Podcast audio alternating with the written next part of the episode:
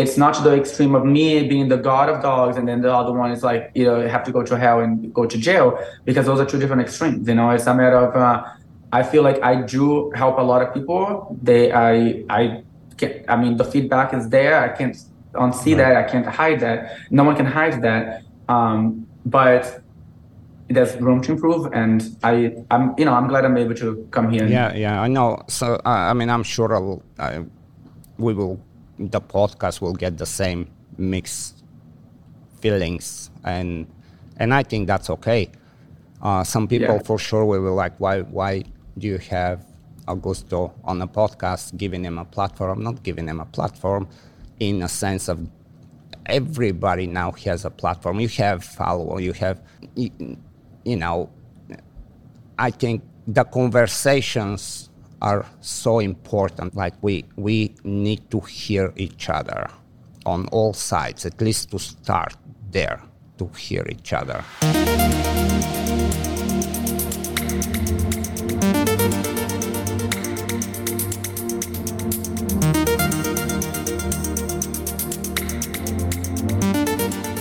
All right, guys, here we go. Um, this is Training Without Conflict podcast number 31. And as you know, I love diving into a wide range of topics and viewpoints. Today, we have a guest who has been at the center of quite a bit of controversy. Augusto, known as the Dog Daddy. Welcome to my podcast. Thank you for having me. I believe in the power of conversation and understanding diverse viewpoints. And today, we aim to engage in a thoughtful discussion. Um, just like I am very curious, and I'm sure all of my audience is very curious to get some insight into your perspective on things.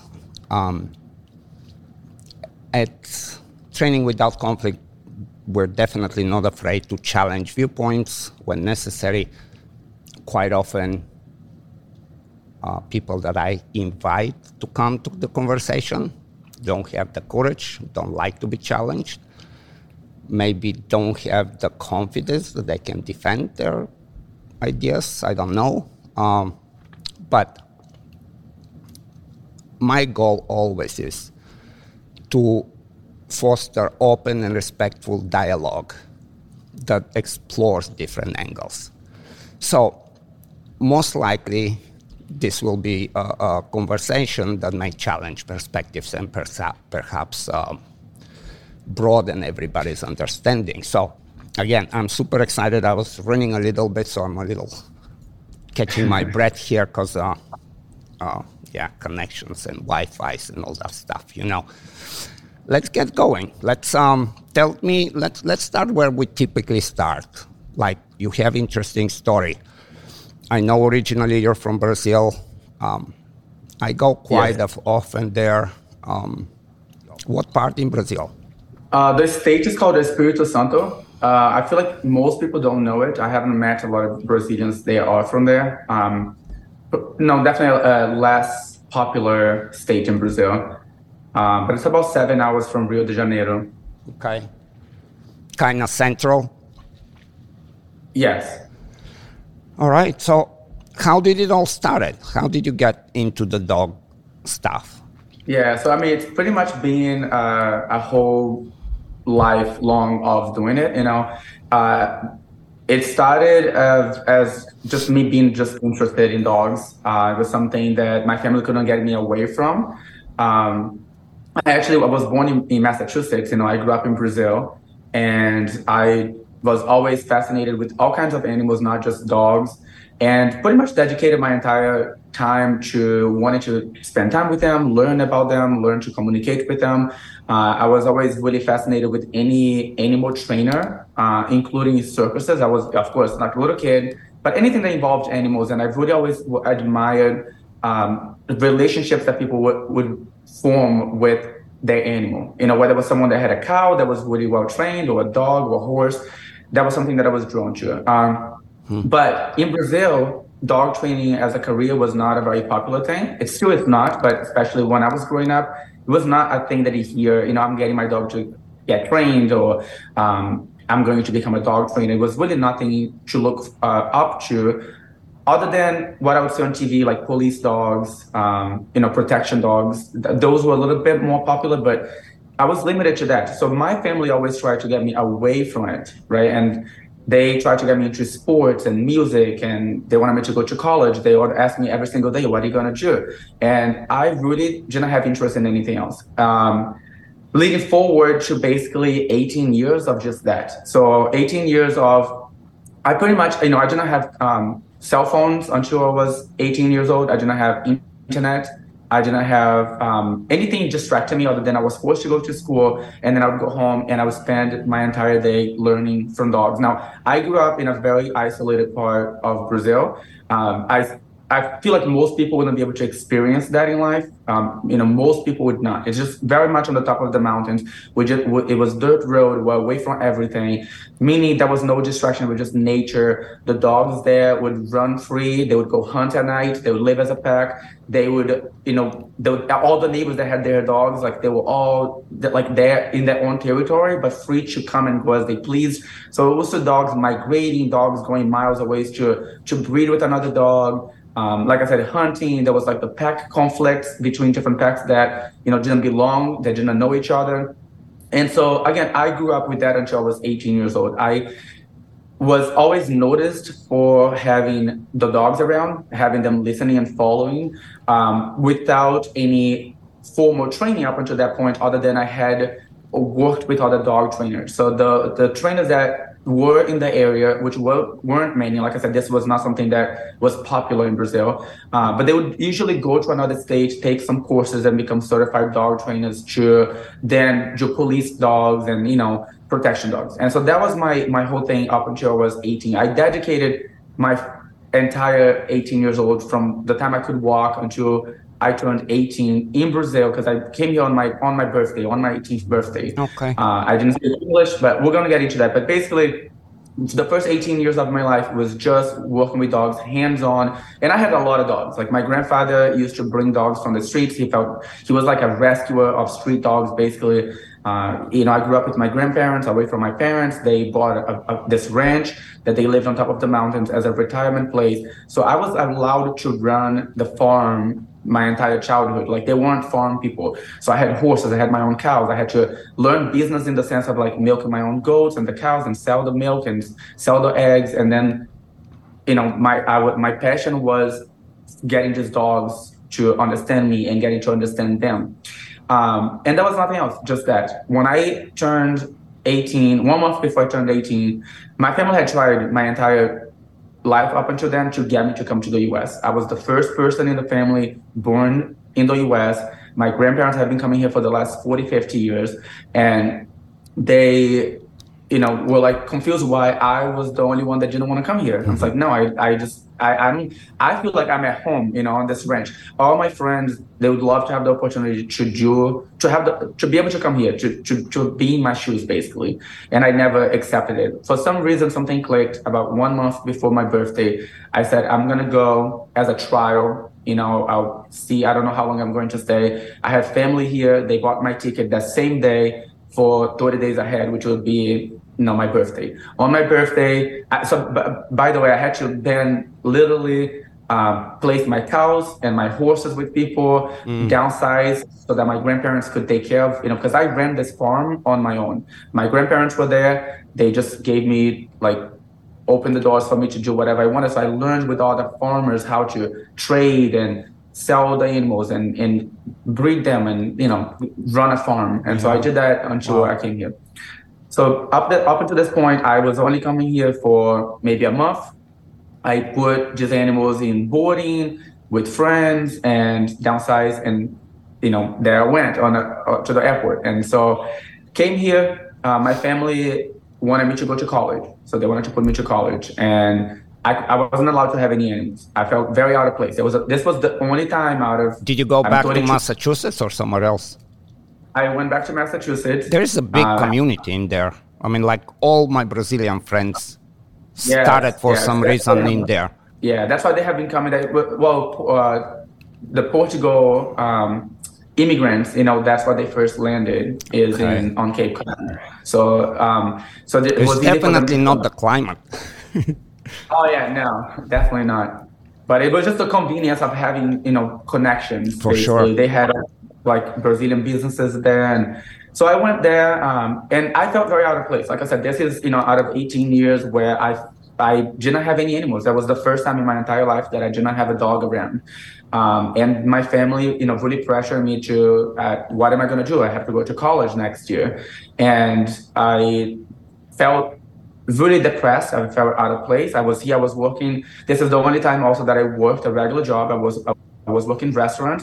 I didn't speak English yet. Um, I was working two, three jobs and basically in my head at this point, I was like, I'm going to make some money. I'm going back to Brazil. I'm getting my farm and I'm going to have my dogs and run my farm. And that's it. That's going to be my life. And so I had no vision of anything else at all at this point. So what happened was about six months to eight months, I would say, uh, that I was in the US. Time just goes by, you know, you're waiting to see when you're going to go home. I came on a one way ticket and I just kept staying longer and longer and longer. Finally, after all this time, because my family was really strict. Like they was basically two aunts that I had here. They didn't even have kids up until that point. They all they did is go to school. One of them is a pilot for Delta. Uh, the other one, she is a translator. She's a journalist. She she's got all these different degrees. Yeah, speak five yeah, languages. Yeah. They wanted to basically be a step ahead from where they come come from because we came from nothing. At, at, you know, my grandparents, they came here, they worked just in, in restaurants as dishwashers. And they went to Brazil, they got this ranch and they paved the future for my, for my, for their kids. So basically my, you know, my aunts and my father. So they were really organized people. Um, they walk, you know, in a straight line. They don't have, they don't want the responsibility of having a pet. They're very animal loving people. Uh, but my aunts in particular, they wouldn't have the responsibility of having a dog uh, because they just focus on their career path, their careers. So it was really hard. Um, and then finally, somehow, six to eight months, they allowed me, they allowed me to get one dog. It was like this moment, like okay, we're gonna allow you to have one dog. They wanted me to get a small dog. They were very strict on anything that they read, um, because my family, honestly, in the in the sense of this could be something for me to do it was never an option for them. They never believed in it. They right. never saw potential. They never understood it. They they had this mentality that you have to go to college to become something. You had you to know? get the real so job eventually, right? But maybe I want to meet. They wanted me to be a veterinarian, but like I don't even like school. You know, I don't like school that much. I'm not looking to be a veterinarian.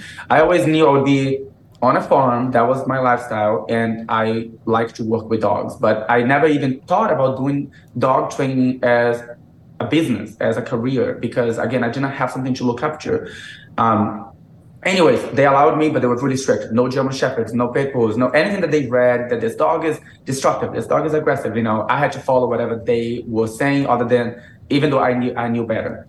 So they agreed on a Labrador. So because I didn't want a small dog, they, they agreed on a Labrador. And I at, at, this point I still had no connections. I worked in you know two three jobs, would go to work, go back home, and during this time I was doing a lot of research on dogs, just dogs in general, because I was away from my environment, my farm with all my dogs, where I was hands on every single day. So the only thing that I'm interested in is animals. So I would go either towards people that had animals here, that had dogs, and I would try to befriend them, or I would be online researching because this was my, this was my first time like really having access to internet like that. So got my first phone. I'm on the internet for the first time. I'm researching, reading, watching lots of uh, videos I was between learning English and learning about dogs. That was all I did for the first year that I was here. And so when they finally allowed, allowed me to get that dog, it was like a, kind of like a turning point to a certain extent because the moment that I had my hands on that dog, it was like, which is something that I guess people don't really understand. I was never really a social media person. I had a lot more attention in person before I ever went onto social media. Everywhere I took that puppy, I had a circle of people around me. She could do all these different tricks. She like she literally could. She knew the the right paw, left paw, go in the crate, close itself in there, put your back legs on the wall, and I wasn't filming it. It was all in person. But people would come that, oh my God, teach my puppy to do this. Now, because I grew up working with dogs, I would go there and they would pay me like $20 and I would spend the whole day with them. I was just in paradise being able to be doing what I love to do after being deprived from it for so long, um, you know, after I first moved here, that I would go and I would be working with them and people were amazed. The feedback was always there. I literally was 100% positivity. You know, I would go, and the funny thing is, they would hire me to teach the dogs just to sit and lay down and walk on the leash. But then they would have like some problems at home. Maybe the dogs are fighting, or they don't let people come over. But they, these people had accepted that that was their reality, that it couldn't be changed. So they weren't hiring me to, to do that. They didn't think anyone can help them with that. But instinctively, I would help them. Oh, I came here to do sit. But no, yeah, your dog they can get along. I can see body language. I can see these dogs have potential. And I'll show them more than what they hired me for. And because I didn't really start in a way that I could be greedy, I think I, because I didn't really have a plan, oh, I can charge, you know, a thousand dollars, I can charge this. I was just happy to be doing it. I would charge them $20. And I think that also made people feel really like, um, a certain way about it because it wasn't really about the money because right. it really never was about the money. But i think it, it, emphasized that with my clients because i would spend hours with them and answer all their questions. And my goal was just to help them help the dog help them. And it, it made me feel good. It, it just i think anyone would feel good um, if you can achieve something succeed with something and be appreciated by it you know which i hadn't been appreciated by just having a connection with dogs up until i was here so this started to snowball into neighbors and friends and relatives would call me and help me. I heard you're so great with dogs, come and help me. So I started doing it more. I started getting more dogs as well. So at this point, I would go out with one dog and then I got two, I got three. Within a month, I had five dogs. I had never been without a pack until I came to the US. I got the five dogs. My aunt didn't even know it. I was in a finished basement in their house. I was hiding the five dogs in there. They thought I only had one dog. They would run free in the house when they were at work and they would come home. The dogs would be put away. And for a few months, they had no idea that I had the five mm-hmm. dogs in there. And I would go out and I was building a name for myself because they, at this point, everybody's noticing me with the five dogs. So I was stopping traffic. I was getting more and more business. And again, I was just doing this out of love and going, and I would spend literally the entire time, the entire day with my dogs out, meeting new people, building new connections, helping people with their dogs, and spending time with my dogs. I was always at the parks, always out and about. One day, my aunt came home early from work with all the dogs running loose, and she freaked out. She's she was like, oh my, she was like pale when she saw these dogs. Because like I said, she is like very organized with her life, you know. So for her to see these five big dogs running in her house she just thought all kinds of like legality issues and oh my god what's gonna happen like what is, what is all this? She ended up calling the animal control on me. She's like those dogs have to go. The animal control she didn't even do it like in a, in a mean way. She was like she wanted to make sure she's not doing anything wrong right right. you know?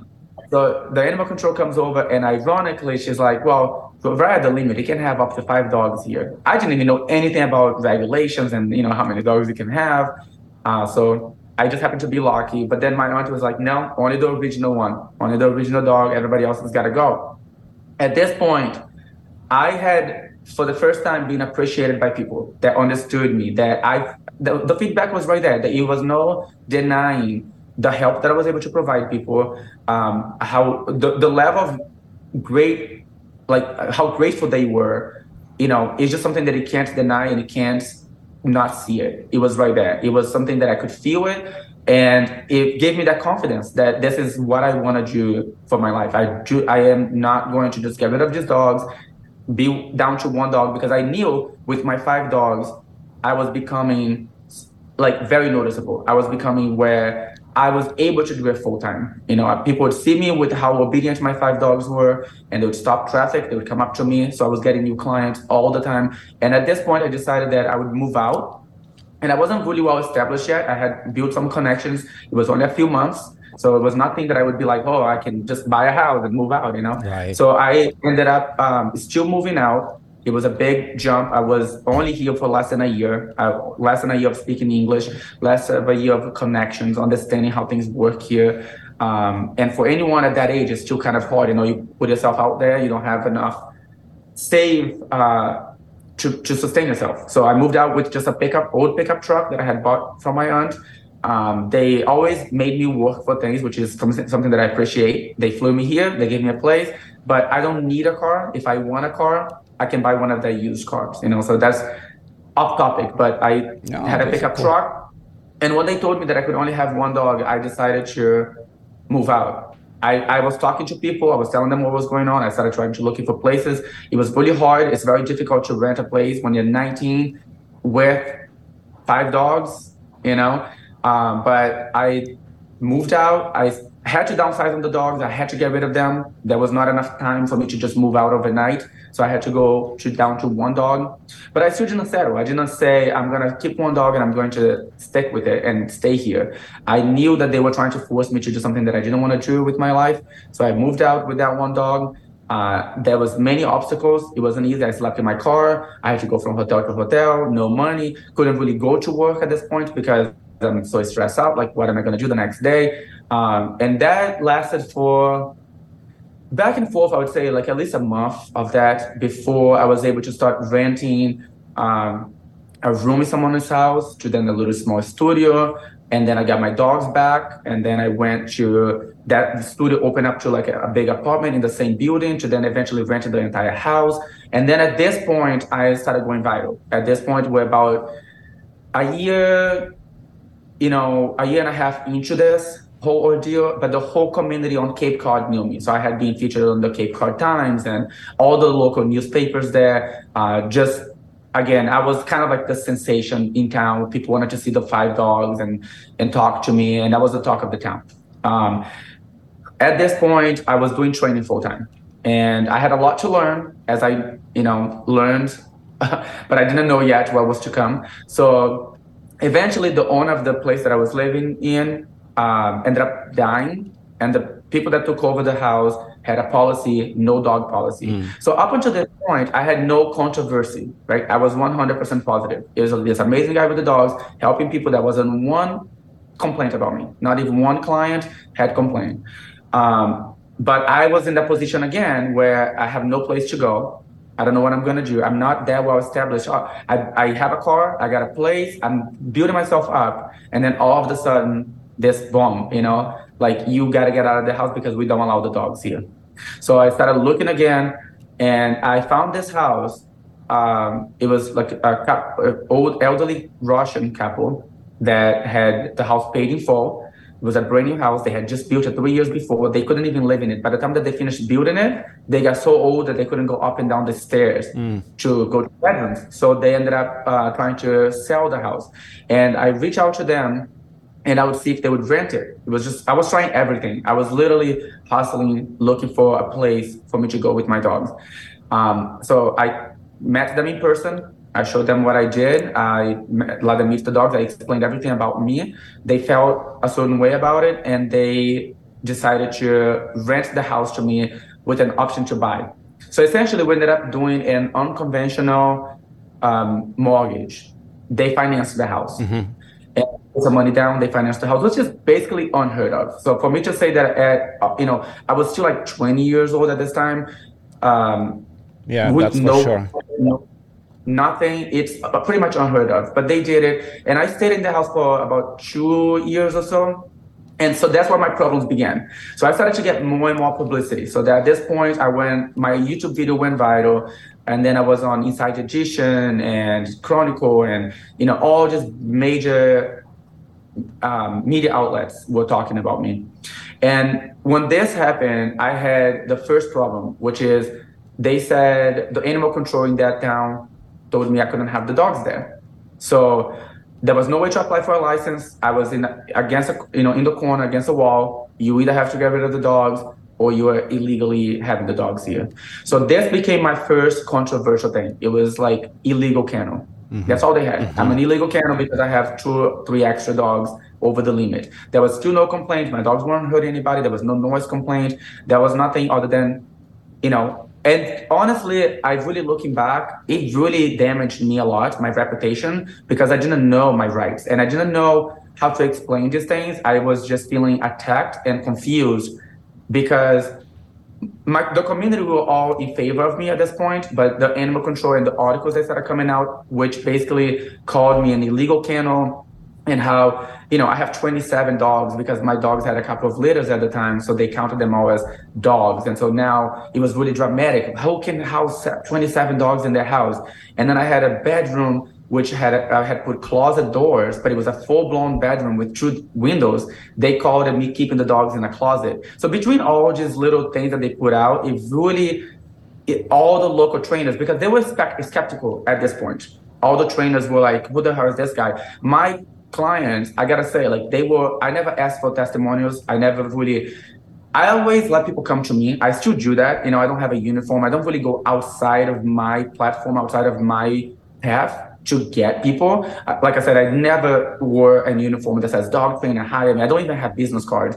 I, I don't really even tell people what I do. Uh, I let them find out for themselves. I, let, I showcase my work and let them see it. Um, but the local trainers were like, who the hell is this guy? Uh, just people, you know, bragging and raving about their experience with me and how I was the best trainer, how I was the only person that was able to help them. And this was all over the my page. You know, people posting and bragging, and they were excited that uh, that they found me. And so these other trainers, they had this confusion. This guy is 20 years old. He's brand new here. There's no way that he knows what he's doing. There's no way that he can properly take care of those dogs. But they still had nothing to use against me mm-hmm. until these articles came out. Now it was all over the internet. Don't go to him. You can call the animal control to verify. He is an illegal kennel. Uh, he does not have a license to do this. Blah blah blah blah blah. And he's got you know all these things. And it, it, it that went on for literally two to three years of this, like nonstop. It was just I was raided. My house was raided at six o'clock in the morning. Um, by the police. I was investigated and inspected by every agency. So you're talking about the Department of Agriculture, the SPCA, the Animal Control, the police, the all any organization that you can think of, the, uh, the American Kennel Club, and they would knock at my house anything from six in the morning to midnight because people would complain that my dogs were abandoned there by themselves, that they were eating each other, that they were just all kinds of different crazy complaints. None of this ever came to be a thing because he wasn't a thing. So just so I can make it clear, I have never been arrested in my entire life. I have never been charged with anything because they like to make me out to be like the biggest criminal that, you know, ever existed. Um, and my and everybody that had been to my house had evidence there was nothing wrong. Even when they raided my house at six o'clock in the morning, where I had nothing that I could hide, I was just waking up, and they came and they filmed the, the entire thing. They were looking for something to be wrong, but there was right. nothing wrong. It was just people from the internet, and people at this point in Massachusetts, in particular, they would call from all over the world. Like they would call from Canada and say that something was happening at my house. And so the complaints, every time there was a complaint, they had to investigate it. So now it's like this illegal kennel guy who is being investigated. So again, I don't know how to explain. Okay, I'm being investigated, but me explaining now that all I had was three dogs over the limit, and that investigating just means someone complained, a random complaint, and they are looking into it. That's all that it means. Right. But back then, I led, I allowed it without knowing to to for it to become a bigger thing you know, people associated that with me already being a criminal because I'm being investigated must be really bad. And so that was all that there was. And that went on for a few years. So there was a lot of little things like that. People started putting rumors on the internet at this point of all kinds of things. You know, my dogs attacked them, ripped their faces off. They, my dogs, I kill my dogs and feed it to each other. It was like the craziest things that you could ever hear. Those are things still posted online and they still come back to the surface now. You know, whenever there's anything that comes up, that stuff come up. And so all those things have an explanation. And like I said, it, it, it, was just a lot of that. And I was very young, learning how to be in this country, learning how to be on my own, learning how to run the business, and learning social media. Because at this point, I started posting videos online and getting attention. And but it's still very random. I was just I was still you know very confused about everything that's going on. So that went on for a long time. I ended up moving to uh, so my customers have always been there for me at this point with this illegal kennel thing, I decided to move out. I walked away from thousands of dollars.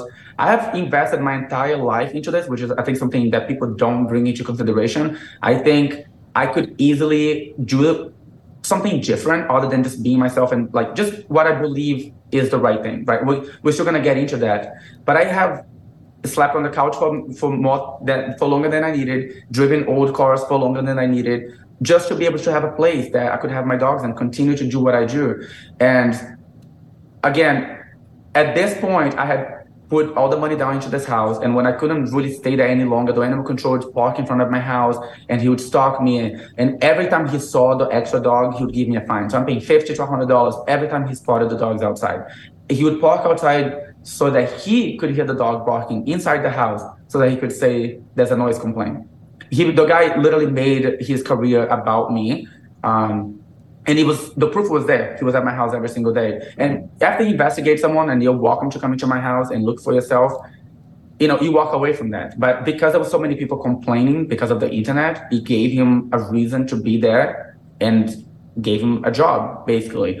And so I decided to move out. And my customers, like I said, being there, one of my previous customers ended up allowing me to come to her 100 acre property in Massachusetts, which is again another thing that's kind of unheard of. You know, there's not big properties in in Massachusetts with 100 acres. It's almost unheard of. And one of my customers that happens to have this long on the property, and she said, "Come over there, bring all your dogs, and you can do your business here." Now we think that's going to be easy enough. Now all these people that attacked me for not having a kennel license, as soon as they heard that I was applying for a kennel license, they switched it up to, oh my God, don't let him go there because now he's going to run out of control. Because if he has a license, he's going to have a hundred dogs, and his dogs are going to run loose, and they're going to do all these crazy things. And so a sim- simple license on a 100 acre property to have 25 dogs that would include board and train, my personal dogs, rescue dogs, they made a big deal about it, and it took three months, three public meetings, so where the whole community could come and put their two cents whether they wanted me to be there or not. My lawyers uh, did it for free. They represented me for free. They were customers. Uh, the neighbors came and spoke in my favor, even though the haters were sending them messages how my dogs are gonna go there and hurt them and they're gonna do all these crazy things. I got them to know. I got them to know me. Got to know my dogs. They actually came and spoke in my in my favor. The only people speaking against me was one person who brought 40 pages of things that she manipulated from the internet. People have done a lot of manipulation with my videos. They have done it from the past and they do it now. Uh, back then, one of the big things that I can remember is that there was a picture that I had posted before and after of how how dirty puppies get and how much work they are. So I posted side by side. I just cleaned this 30 minutes ago, but they just ate, and now this is what it looks like. I was very transparent. She only took the dirty picture and she said, This is how his puppies live. And she brought it to say that I was mistreating the dogs. Those are pictures that I posted. She did about 40 things similar to that. So then the next meeting, my lawyer had to come with 100 pages, just proving everything that they said about me. They made me jump through all these different loops. They came to inspect the property, things that weren't in, uh, part of you getting a, a license to have dogs. But they did it all. They approved approved my license, and I was good to go on this property. And I was there for another about two years.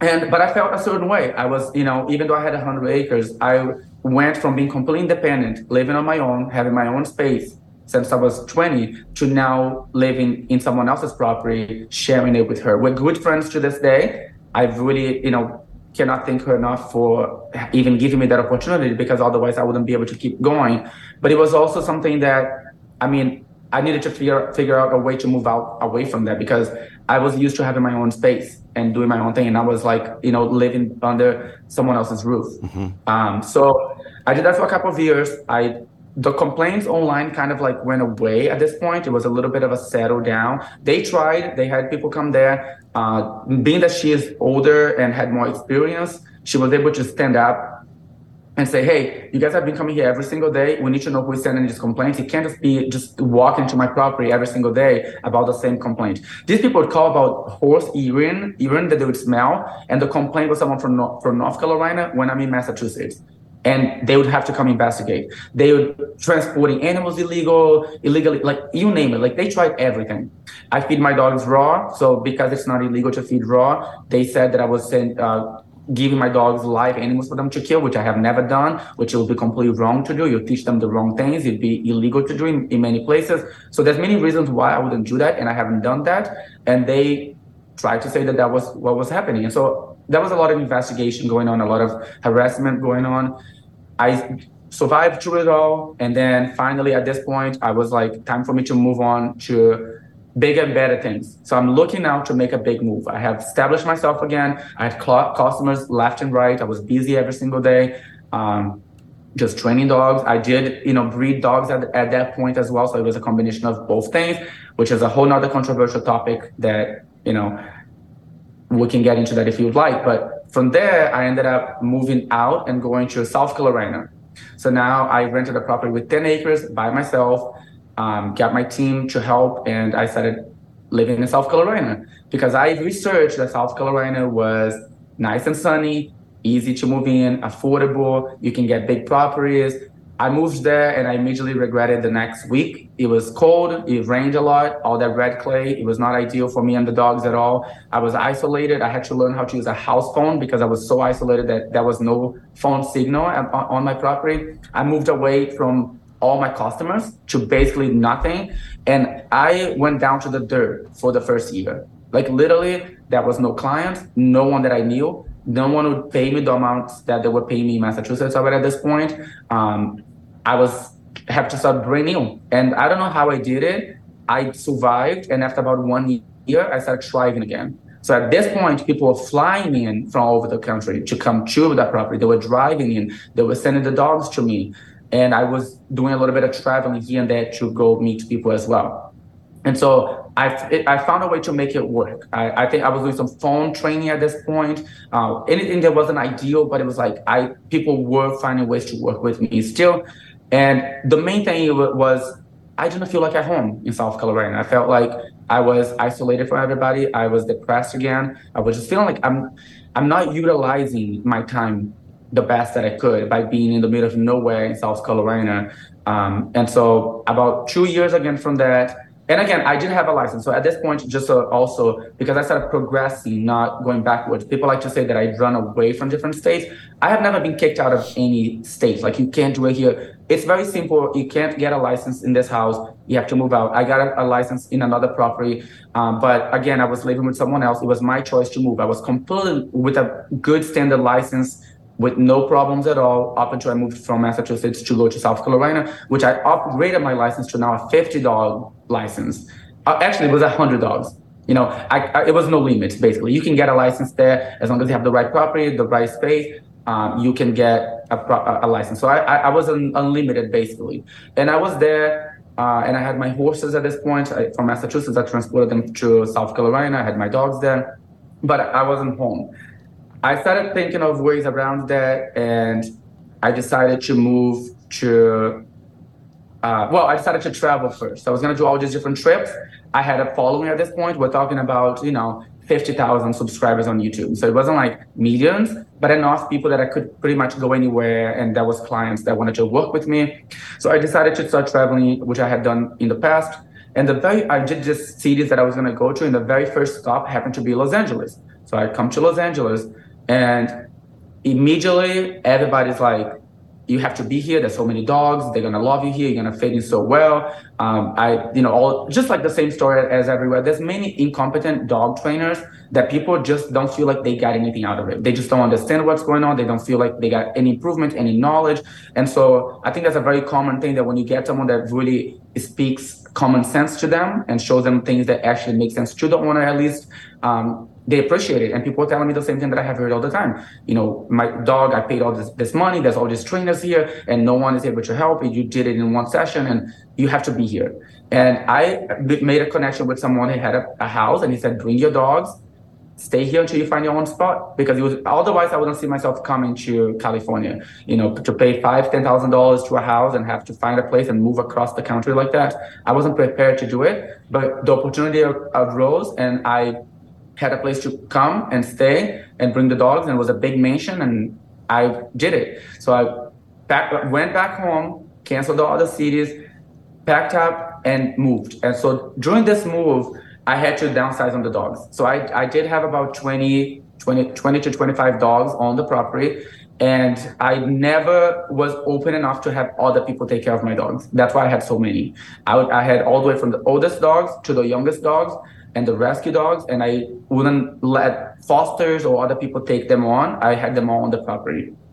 And and I was overwhelmed. It, it it was definitely not ideal. It was something that I never wanted to do, never want to do it again. I had to learn by experience. I do not want to have a facility with any any amount of dogs really that is in a facility setting. I, it was not my thing. It was stressful for me. It was stressful for the dogs. I think it it can do it without being stressful, but it it's hard. It's a very stressful position to be in when you're running a, a, facility with a bunch of dogs, especially when they're being sent in dogs that are fully untrained and have with anxiety. So anyways, I made this decision and I packed up. I opened the doors to my friends and connections that I had to take those dogs to foster them. I downsized to six.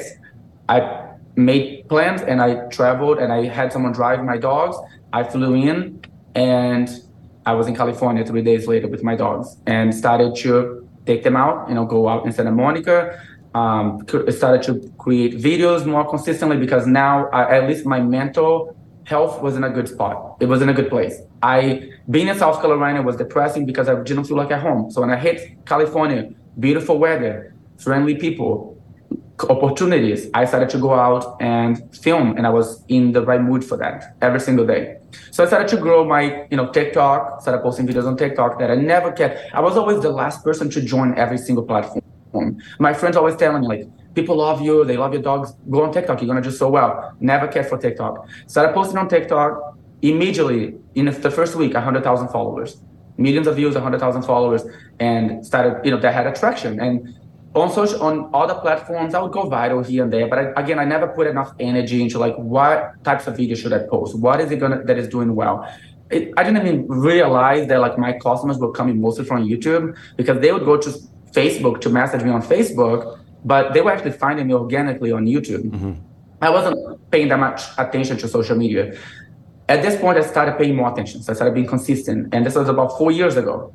The first, and it, within about the first like year and a half of being in California, I was thriving in a business sense more than I have ever been. Um, I was able to afford all the things that I had only imagined. I was able to get my first brand new car. I was, you know, got a house of my own in, in California and I was training full time. My prices were able to be adjusted, uh, adjusted to a fair amount which still wasn't as much as it is now. And like with you know, it's even even my prices are controversial, but I um, was doing well, and I continued to do that. And my TikTok account ended up getting banned which motivated me to start posting on other platforms. So I started po- I started a brand new TikTok account. So my original TikTok account had 2.2 million followers. It got banned, and within six months, I had my 2.5 million followers back on TikTok. So people really admire what I do, and they follow. And I started posting at this point on TikTok and all the other platforms. You know, so now combined, I'm with 8 million followers, and it's all from the last year and a half. So up until a year and a half ago, which was basically we're gonna get into that. So I was the pandemic. So this is also also mm. all happened in the middle of the pandemic.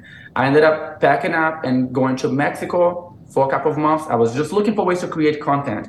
Being that you couldn't really work in California at this point, uh, things were all shut down. Everybody's like afraid to come out. You know, businesses shut down for the pandemic. I went to Mexico in the in the with the idea that I can create content rescuing dogs there, helping the, the, the shelters there, and I did that. And again, same thing, just didn't feel like at home. I was not feeling it. I ended up coming back to California. Now, right before I came back, one of my dogs ended up getting distemper and she died. So she died when I was in Mexico. Um, it, that was kind of like a light bulb that went on because up until this point, I wasn't really fully committing to my business to my clients, to training full time, to doing the seminars that I'm doing. I would do that very randomly. I would be like schedule some classes here and there, uh, do one on one. It was very ununiform. You know, there was no system in place. Mm-hmm. It was just me on a day to day picking and choosing however I wanted to do it. And so it was okay, but it wasn't. It, it didn't give like it didn't open the doors for things to really take place and for me to become the dog daddy. I was just, I was literally just Augusto, Augusto the dog trainer. I was just the guy with the dogs at this point. So I went to Mexico, the dog died. I, the light bulb went on that I am dedicating too much time to just my dogs. I'm just, I'm not stable enough at this point still, meaning I don't have a team and a place that I can travel and do my trainings and have my dogs. So I'm like stuck at home watching my dogs. So at this point, the dog died. I decided to, since I already have these connections with people now, I'm going to downsize. I'm going to have them watch my dogs. I think this is a calling. It's a wake up call that anything could happen to my dogs, and I'm still a nobody. I'm just the guy with the dogs. Like I, I haven't built really anything for myself up until this point. So I decided to put my dogs with friends and get on the road and start to do what people had asked me and admired and appreciated and told me on a daily basis that this is what I'm called, that's what I'm meant to do. I should be out there training as many dogs as possible.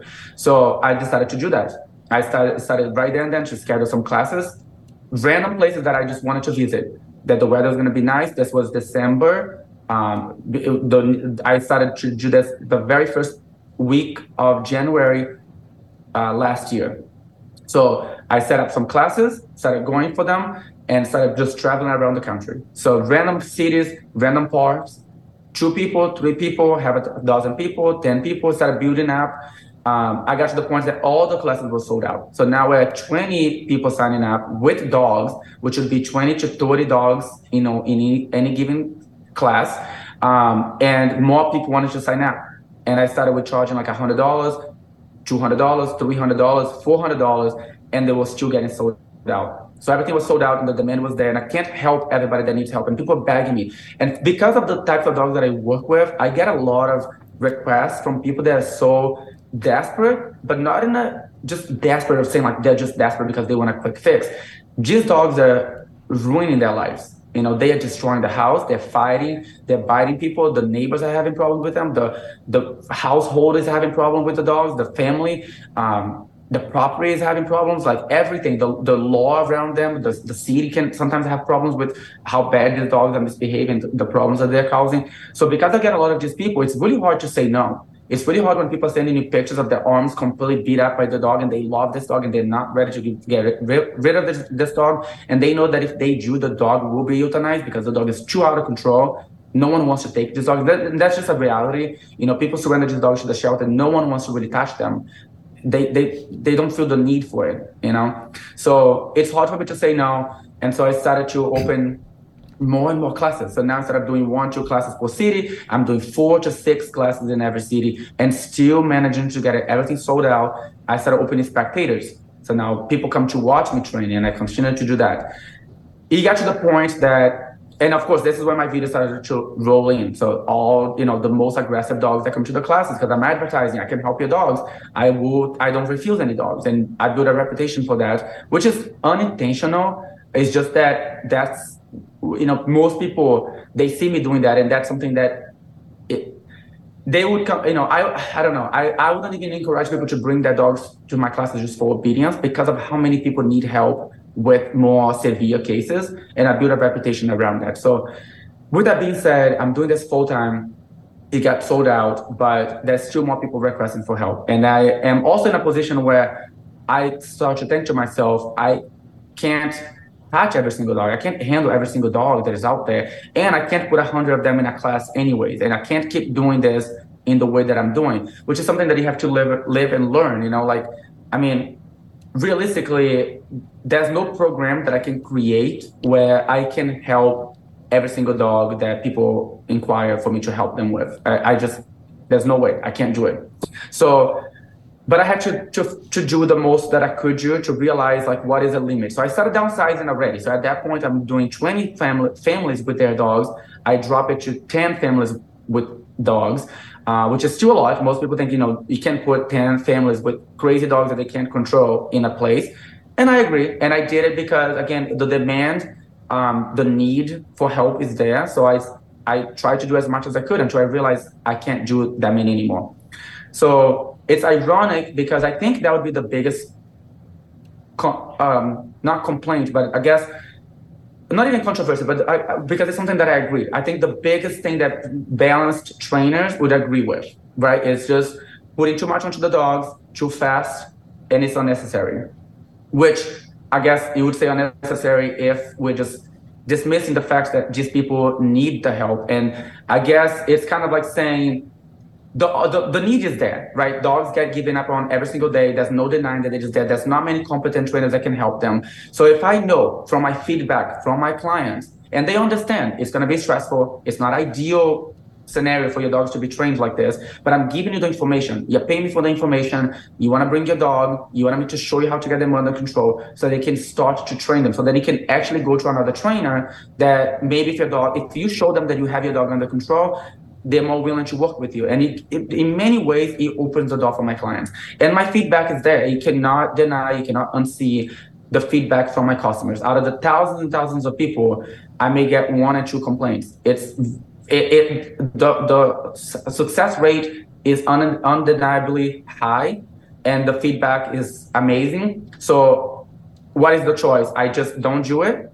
I just go home and don't do my classes, or I tell them, however many dogs I can physically handle in a setting in one group, I will put you guys there. And they choose to come to the classes understanding that. And it's not ideal, but again, it's given the circumstances in the country and in the world that we have with how many people don't know what they're doing with dogs and how many dogs need the help. So I do that. Um, and, but I am always looking for ways to improve you know so that's uh, mm-hmm. like that's something that again i'm not doing the seminars for like the last 10 years and think that's the best way the best approach.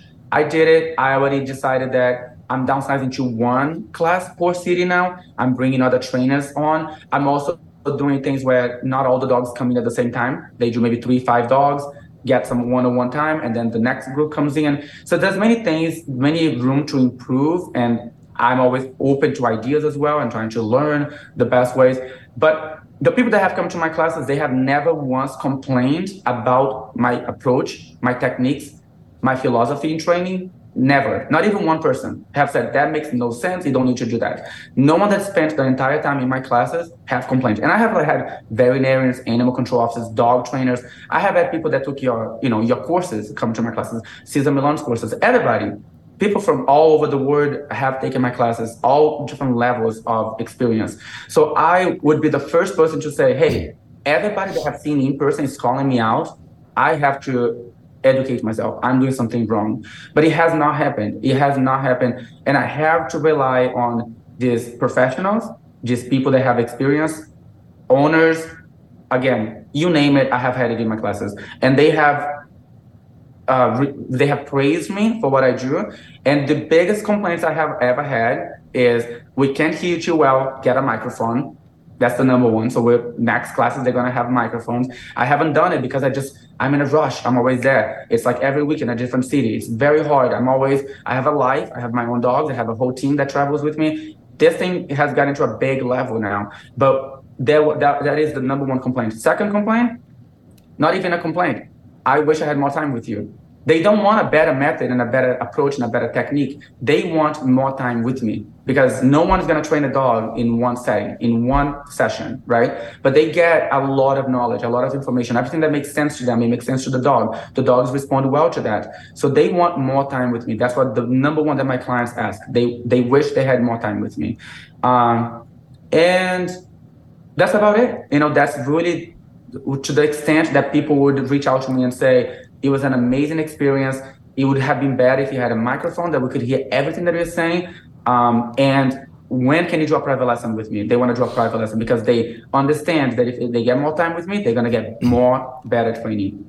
And now here we are. You know, um, basically with all this being said, all the things that I do, that whether it's lies or things that are like putting these dogs in a setting in a group that people may not agree with, which I don't agree with, but I feel like it's either I tell them no and I hear the messages coming in of I gave up on my dog. I killed my dog. Sorry, because I already hear that. I something that's hard for me to hear every single day. Oh, you didn't respond to me in time. Thank you anyways. You know, my dog is dead now because I put myself as like this hero that can help them. And I know if I physically spend time with people that have common sense, at least I can help them save the dogs. I can help them management, you know, safety precautions that they can take and training and showing them like the best training approach that I think would be appropriate for their dog so that they can find a trainer that will at least give them results. So any of those people that come to me with that type of mentality, I know I can help them. But it's hard because I can't help every single person that messages me. And so with the fact that people know I can do these classes, and I know for a fact if my audience, the people that have come to my classes, if I said I'm just not gonna do it anymore just because it's too stressful for the dogs, they would feel like I'd rather my dog go to that stress for one class and I go home and I know that that's not something that they're gonna bring the dogs every single week or every day to train like that. I am the first person, and that's I think that that's why I, my clients love me so much because I'm transparent. There is no lie everything that I show in my videos is done in person, but I explain every step of the way. They know that's not the best environment to train. They know that uh, sometimes I'm having to push the dog a little bit more because if I don't, they will be in the same level that they came into the class. And also I'm going to, going to go home and the dog would have not improved at all. So I have to push the dog a little bit more in order to save the dog's life, which is dramatic to say, but it's like, or save the relationship between them and the, and the owners. If I don't get the dog to a certain level where the owner feels like they can reinforce it and, and you know, follow other ways to train, they're not going to do it. So with that being said, I'm so open with my clients. I'm not manipulating them. I'm not tricking them into believing that something is effective when it's not. They see it. They get all their questions uh, answered. That when they go home, you know, all this con- this drama and controversy. I mean, I just added new classes. People already buying it all for January. Like they are overlook all. I had protesters in my classes. My clients all step all over around that, and they all come in. People are literally saying, "I'll help you for free. I'll do a better job." and their trainers and my clients don't want to hear it. You know, they have seen enough of what I do, and I really appreciate that. And again, it's just complete transparent. And I'm gonna let you speak now. You know, maybe have questions for me. I'm the most transparent. I'm not perfect. I, you know, make mistakes, but I, but the things that they call me out for are not things that I believe I'm doing wrong. Nice. Well, okay, man. You you talked like you had a lot to say. Like I'm sure it's in your head all the time. So um, thank you for all that. Um, I guess, I mean, yeah, I have questions, and a lot of it kind of starts to come together.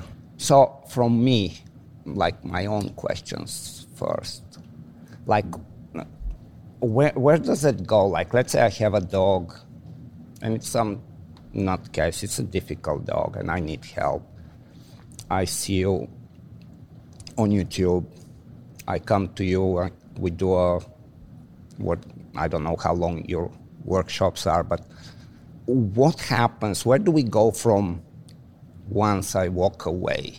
Like what what would be because you you obviously are getting a, a certain type of dogs that are difficult dogs that pretty much everybody has lifted their hands up and given up and it's kind of okay, last hope, so to speak. But I come, I see that, okay, there is somebody that can stop my dog from acting that way, regardless of anything else. Like, I, we don't want to go to that point to talk about uh, actual techniques. But what happens when I walk away? Where, where, what would be where do I go from there? I guess. So, so the thing about my the base of my training, which techniques and methods you can learn every single day. I continue to I continue to learn, you know, a new approach for little things here and there all the time. But my base of training is really understanding body language. So I'm able to tell the client really well, this is what's going on with your dog. So a lot of the times people think I'm like ignoring the body language. No, I can see it but I know how to work around it. I know how to improve that. I know how to improve the, the dog's mental state as well and the fears and, and, and, and help them deal with those things. But the whole thing is it's not the same message to every client, but when they come, I address whatever they are dealing with. So my dog is reacting towards dog, right? So I teach them not it's not a matter of just correcting the dog and making the dog comply that's very different than what I do in my classes. People just don't get to see that. I get the dogs under control, and the following, the follow up of hours, it's like three hours. My classes, mm-hmm. it's basically teaching them. This is why your dog feels that way. They see another dog, they're afraid for different reasons. They genetic, lack of socialization, they have trauma, they have psychological issues that they think the other dog is bad. They see the dog, they get tense, they become reactive. You're just holding back, your dog is becoming reactive. You're showing that they th- their natural instinct is to become defensive, right? To show aggression, to bark, to lunge, to defend themselves. So they sh- they're being the aggressor. But most of the time, and again, different dogs, different reasons. But most of the dogs that are reactive, they are uncomfortable around the triggers that they have. So let's just use another dog as an example. They see a dog, they got chased by a dog when they were younger they became afraid of dogs. Now, every time they see a dog, they are on the on high alert that they have to be defending themselves. They have to be reacting. They have to be scaring the dog away. And they now, you know, with these dogs, they, they already turned into a habit. So now, as soon as they go to certain places, they associate they're going to see dogs, or they smell a dog, or they see a dog from a distance, they're already ready to be reactive. I don't just teach my clients, oh, this is easy. Just put a prong collar on them or e-collar, and boom, your dog is behaving. Now, I teach. Uh, the, the thing is that sometimes your dogs are also reactive with people. They react with everything around them. They pull on the leash. They, they they don't follow. They don't follow directions. They have more than just the reactivity issues. So I get the dog's leash. I get the dog under control. And then I'm so that the client can actually not be overwhelmed with the dog yanking their arms back and forth all the time. I get the dog and I talk to the client. Now we go into actual training. When you see a dog coming, you have to go out with your dog. Your dog is reactive. You don't just go to the, have to a picnic table and you just hang out there with your dog. You have to be aware of your surroundings. You see a dog coming towards your dog. What do you do? You redirect your dog. But how are they going to redirect this dog if this dog doesn't know? Leave it. Come, sit, you know they don't know to heel. so i teach them all those things in the class. This is how you get a dog to want to pay attention to you. There's many i use a prong collar in a way that i feel like people always tell me. It's and i show in my classes and again i though i think one the, one thing is to my fault is that my videos don't show what i do at all. None of my videos show what i do. I don't have anything to hide in person because i explain this really well. But in videos i feel like I just haven't found the perfect way to put it in a video to really highlight everything that I do. But I teach my my clients dogs to follow directions with just a sensation of the prong collar. There's no yanking, there's no corrections. This is after the dog is under control. Mm-hmm. Again, if the dog is lunging, completely crazy, I don't put any special tool on them also to get them under control. I take the leash with whatever they have on because I have te- techniques that is just restricting the dog until they slow down and they pay attention to you and they start to follow directions. So that's my main approach to get the dog to just stop. Some of them have prong collars on, some of them are very enabled. They put up a fight, they get tense. There's all types of different personalities. The majority of the dogs in my videos are going to be reacting, going crazy out of fear. It's a habit. They have been doing that for a long time and they haven't been addressed and they have felt that that's the only way out. So you're going to see me taking the leash and the dog retracting. Now they don't want to deal with it anymore because it's something they haven't seen before. People just go away when they bark. Dogs go away from them. So now I take the leash, they pull back, they show fear. If I I can usually just hang out there with this dog and they're going to warm up to me, they're going to be fine. But that's not my goal. That's not going to solve anything. I have to get the dog following directions. I have to get them to be able to, and they do. People say the dog shut down. They don't shut down. They they they go quiet for a little bit. They freeze but this is seconds later, the dog is back to following directions and, and able to follow directions. And that is what I need to get them to do. That's what I do. If I just give it back to the owner after they're quiet, they learned nothing. That would be actually going in favor of what people criticizing me of doing. But instead, I keep pushing the dog, teach them to follow directions, and then I pass it to the owner. Teach a dog to follow directions. When you can get a dog to follow directions, then the rest is on you to basically just give them directions. So when you see a dog, you teach a dog to go around the dog. You teach them that you give them a way out.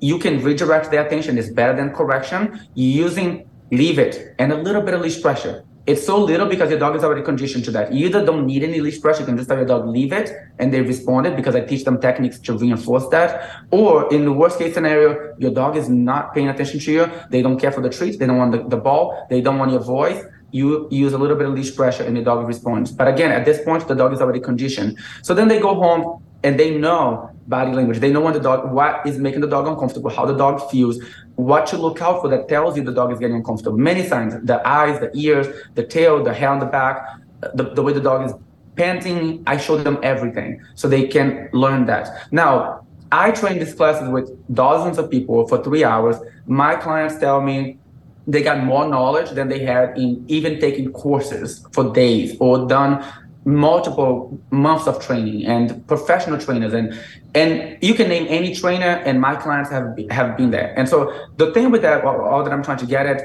is only three hours. I'm not expecting them to go home and know everything and become dog experts and their dogs will never have problems again. And neither are them some people have that idea and they can go to any trainer and have that expectation that if they go to a trainer, they will never have a problem with their dog again. So I get the same types of people as well. But the majority of my people and the people that have common sense, they don't come with that mentality at all. They come to get information, to get knowledge, to understand their dogs better. Maybe they never heard of a prong collar or they are afraid of a prong collar or they were told no, no, no, and they see it for themselves and then they have knowledge. Now they go home with like, wow, that really works. That actually makes sense. That's actually actually improving my dog. So we're gonna get different levels of results there. There's people that go home after one single class with me, and that's a lot of people. I say there's a lot of people that go home and all the dog's issues are gone because they paid so much attention in, in the three hours. They filmed it.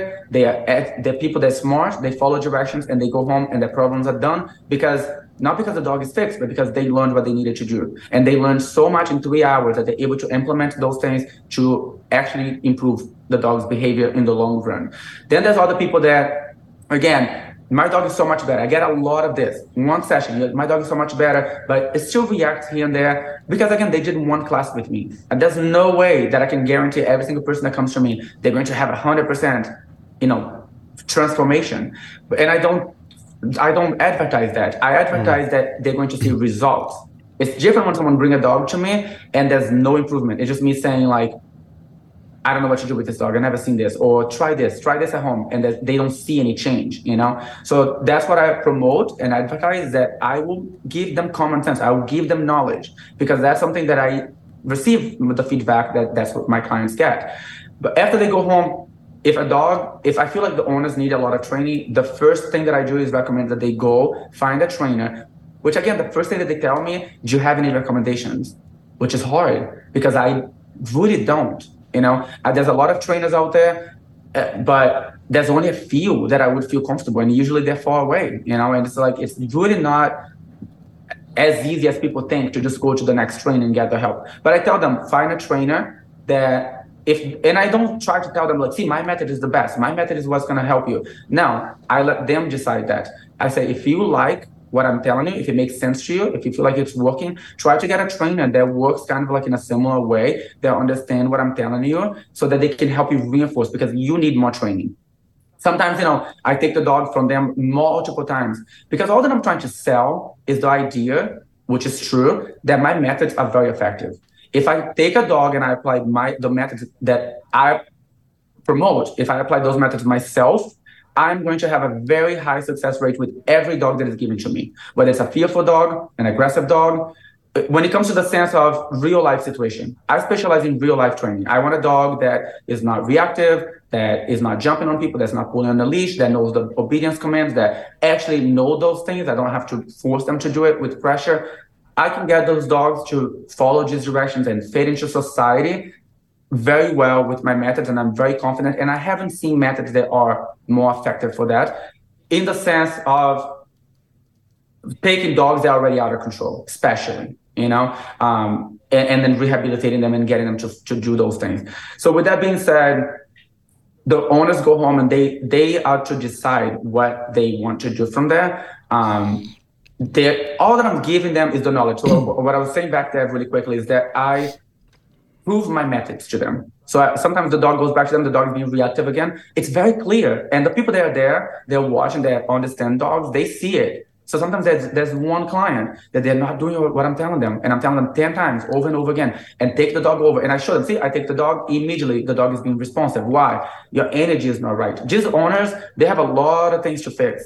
It's not just learning a technique or learning how to use a prong collar. They have so much more. They have to understand body language, understanding how different, uh, how to deal with different scenarios, how to relax, how to be the leader for these dogs, to be confident. So I'm there trying to teach them to do all of these things, and and you know it's one of those things. Like I think uh, I don't get frustrated. I feel sad sometimes that I know they're going to go home and they're not going to have improved.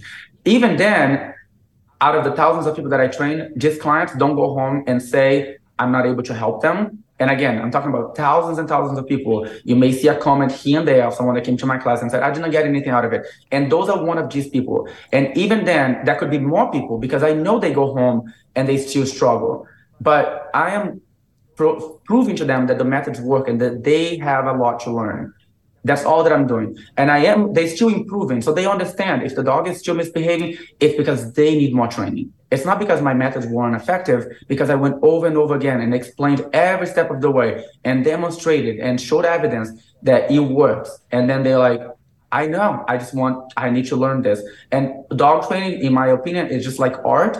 If I was, if you put a bunch of people to have to draw something or paint something, you know, you can draw in front of them many, many times. They're not going to go home and become the best painter in the world. So some of them are going to be horrible at it. And I would be, I use that as, as an example because I would be horrible at it. And so I can only imagine myself trying to learn to do something like that. And so I, there's only so much that any trainer or anyone can do. So that is not a, uh, even a, a, discussion that I would have with anyone because I agree with that. I agree. People would go home, they need more training. So to answer your question, my advice would be get more training. You know, use the methods that I'm showing you. Do this in the meantime. Sometimes 99.9% of the time, I will give them something that they can take from the class whether it's even showing them techniques to put the muzzle on the dog, or even the idea that, hey, your dog is not that aggressive. But see, because they nip at you or they bite the leash, it's a problem. Teach them, condition them to the muzzle or a, a prong collar or whatever it may be that gives them some level of improvement. But if I feel like they really need more, which I think pretty much you can never get too much training. I it's I always tell people try to get as much training as possible. But the ones that I feel like they really, really need it in order to see any level of results with the dog, then that's what they go home with. Yeah, because you I mean, three hours is really um, not not. I mean, it's a a blink in in time, and um, there's different dogs. There's different types of people. I know from my experience, people will come to lessons and they will nod and they will agree and they and, and they will give you a really good impression that they got the message and they have their homework and so on. And sometimes takes a long time and sometimes it just never happens. And so I'm trying to get to so like the and you tell me if I am getting it like the promise when it come when when somebody comes to to one of those seminars or, or classes is it that they see that the dog that somebody can actually stop that dog? So training can happen later on well it's not, it's not necessarily just that. I mean, they bring them to me because most of the trainers that they are working with, they're telling them things to do from far away. Like they're trying to work around the issues and they feel like they never get anywhere. Because the biggest thing that you hear the positive reinforcement only trainer saying is that you can avoid all of these situations easily. Right. And that's not true. My clients, they live in apartments, they travel, they have family, they have to walk the dogs in the neighborhood. Like they cannot just avoid dogs. They literally, the moment that they step outside, they see. So that's already, you know, out of the question. So do they need to have the, like, like we have to agree that when you have a dog that's coming at you and it's a master of impressing, even if he has never really came through to really damage and bite, but has this big facade. And it takes some skill to be able to protect yourself while you're trying to calm the dog down. That that's not if if the person could have had that skill, they already probably could stop the dog, right? They would not know right. how to, where to go from there, but they would be able to kind of stop the dog and say, hey, off limits. Well, so basically, what I teach my clients is how to manage the dog. So the reason, again, the reason that I have to get them under control is because these dogs are so out of control that they can't follow directions, and the owner can't learn to give directions. So that's the only reason I get the dog under control. Now, let, me address something really quick because the, the, the biggest misconception is yes, if I did one one on one with my clients, I would be able to use a little bit of a slow approach. Just classes at three hours, I have to give them the knowledge. I have to send the message. Otherwise, they're going to go home with the same issues. People are driving hours to come to these classes, sometimes traveling, you know, across the country, and they need the help. So I need to deliver that the help, and that means I have to get the dog under control. I have to use the, I have to push the dogs a little more, which again I'm learning ways to make my classes better, which means I'm doing less, I'm bringing different smaller groups. I'm already addressing that. Mm. But that's nothing to do with my approach. That's given the circumstances and I put myself in that position and I was trying to help them in as many dogs as possible. There's too many dogs, there's too much going on in a class, and I have to move fast. So I have to take the leash.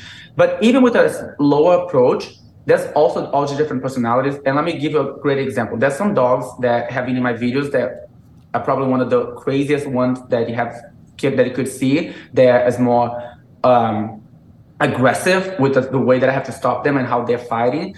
And those are the dogs that would to someone that doesn't understand really the process of that I use to train them, they would think that I'm triggering the dog. Because for example, some of these dogs, let's right. say, you know, there's an Akita that I trained recently. So that dog is reactive towards other dogs, but he's a very chill dog. Like you have to get really close to him and certain dogs that he picks and chooses. But when he picks and chooses that dog, he has no boundaries. He turns around and bites the owner. But otherwise, he's a chill dog. So what, what do I do with a dog like that? Right? I'm teaching the dog to be able to comply and follow directions because the dog, yes, dogs can get conditioned to that. And I want to understand some breeds, like an Akita that's more dominant, you're not going to get that dog to be a submissive dog that just, you know, is happy to follow directions. But it can certainly get them to a level they have more respect for you. And you have to kind of condition the dog to be able to do that. So what I did with that particular dog, the owners cannot put a muzzle on him he takes the muzzle off. They have the dog has no respect for them, and he's just laying there until he sees a dog that he doesn't like, and then boom, you have this huge dog that is lunging at this other dog, and if you apply any pressure at all, he turns around and he attacks you, the owners. So they're afraid of their own dog. So I have to take the dog, and the dog puts up a fight and is fighting with me, and everybody there understood that. Before I touched the dog, I said, "This is going to happen," and I said, "If the muzzle comes off, unless I tell you to take your dog back, don't approach me." And so I deal with the dog. I get them to follow directions. And then I, and, and again, a dog like that, he needs a lot more training, right. you know, and they know that. They go home understanding that. But I know exactly what the dog needs. That's either you're going to put this dog to live in a backyard and you're never going to get this dog out, or you have to get a dog to follow directions. And you have to get a muzzle that the dog cannot get off. And, you know, and even, even if it could, maybe it's going to take a year. Maybe this dog is never going to be 100% better. But I still show them the management that everybody talks about if you're gonna have to walk your dog out in public, condition them to a muzzle. They cannot go out in public without a muzzle for the rest of their lives. Every time they're going to be around other dogs, they're going to have a muzzle. Now, I'm not saying that that's necessarily. I, am just not a extremist, you know, where I'm just gonna say, oh, just put a muzzle on your dog. No, I'm going. I'm going to first use something that I know is effective. I'm going to try to condition the dog to follow directions because if they get conditioned to that and they're comfortable doing so, they won't feel triggered anymore. So they won't be reactive and they won't put up a fight. So that means there's no more corrections necessary. And it's a very effective thing that works with dogs. So I try to do that. But if I only have one session, it's really sad that I can't really give them all the training that they need. I give them all the knowledge. But again, going back to what you're asking, is that they come with hope that they're going to learn what they need to learn to help their dogs. And I give them a lot of knowledge. It's not everything. For some dogs, they don't need much. They I have I work with some dogs that are very like have caused very severe bad damage and they are really misbehaving like uh, they are a serious problem. But with the right technique it's like overnight change.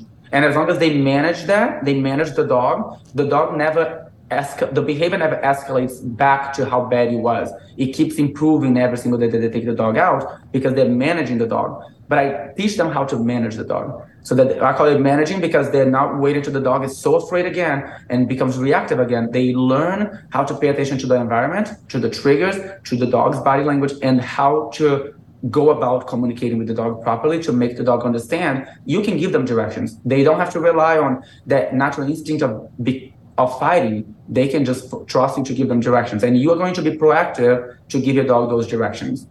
So the majority of people, believe it or not, that's all they need. Uh, the rare cases are those dogs that like the Akita that really needs more. So what's the approach? What's the full training that's gonna help this dog? Or a dog that's really fearful, they're literally shut down. Like they go anywhere, they don't move, they're afraid, they're shaking. Mm-hmm. Like they, it's not because I'm there. The owners are bringing that dog that literally poops themselves when they're being handled. Now let me give you some scenarios because again, people are gonna be like, you don't need to do that. So if I can prove, which I can, that the method is effective to help the dog and that this dog is nine years old and nothing else have helped them, but the owner brings them to me for me to help them. Now they can say you never have to put a dog in that position. Let me just say that this dog has a chronic ear issue that has to go to the vet every couple of months. That already is a good reason because the vet is saying they Put can't the dog in that ear. position. What position do you mean? So I mean, in a position where like they have to deal with people touching them, for example. Okay. So I mean, one simple example is the dog has a chronic health concern that has to be seen by the vet, but the vet is not willing to touch them because the dog becomes very aggressive. The owners cannot put a muzzle on them or keep a muzzle on them, and the dog is either shut down or lashing out and biting everybody that touches them. So what I do is I desensitize the dog, and people call it not desensitizing. I consider desensitizing because the, because it works to get the dog desensitized to my touch, where they go from being so afraid and screaming, and pooping themselves out of fear, to then relax, freezing for a second because that's what they see. Sure. But yes, then they shake it off and they start to let me touch them. They start to follow directions, and then I show the owner how they are going to hold on to the leash and present this dog to the vet or to the next person. And also gradually, they're not going to do, and they all know this. All my clients know this. They won't do it that same day. I show them many other things. Teach dog to pass by people first. Teach them to walk around people. Teach them just to walk on a leash. And then you get closer and closer to people. So your dog is going to be improving. I show them the entire process that they have to follow. I just don't have videos showing it, but I can say this with total confidence. I show that to my clients. And so, but even with that fast approach, So let's say if I had to take one of those dogs, if let's say I had a client that have a dog like this and it was an emergency situation, they said, my dog needs to go to the vet. With my approach, the, the vet would be able to do the treatment on this dog without getting bitten, without having to sedate the dog, or without not being able to do it all together because they can't get close to this dog at all because of that approach that I use. And that's So those- assuming that that owner is able to follow whatever directions you're giving them. So how confident are you that they're able to do that? Uh, so when it comes to those types of dogs, that would be, and I can say this with confidence again, that would be no method that would be easy and, and easy and effective to help their dog. I'm only showing them a method that does work. Just like anything that you could do or any dog trainer could say, this would work. The only difference is I'm showing them with with evidence that it works. It, would be like basically the opposite of what I do would be someone saying, do this and that and that, and that's gonna help your dog. And the owner only have those words to believe. Right. Like they they tell me no one has ever touched my dog. It never worked. Right. So my- this is the, the like it, there, there is some benefit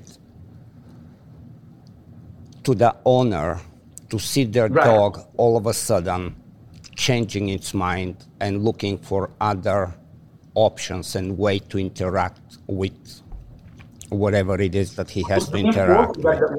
It, like it reinforces that what I'm teaching them works because if they don't believe in it, I feel like people are more prone to giving up. They're like, no, that's not that's a joke. It doesn't make any sense. But when I show them that it does work, it makes them want to look into it. It makes them want to really dig into that training.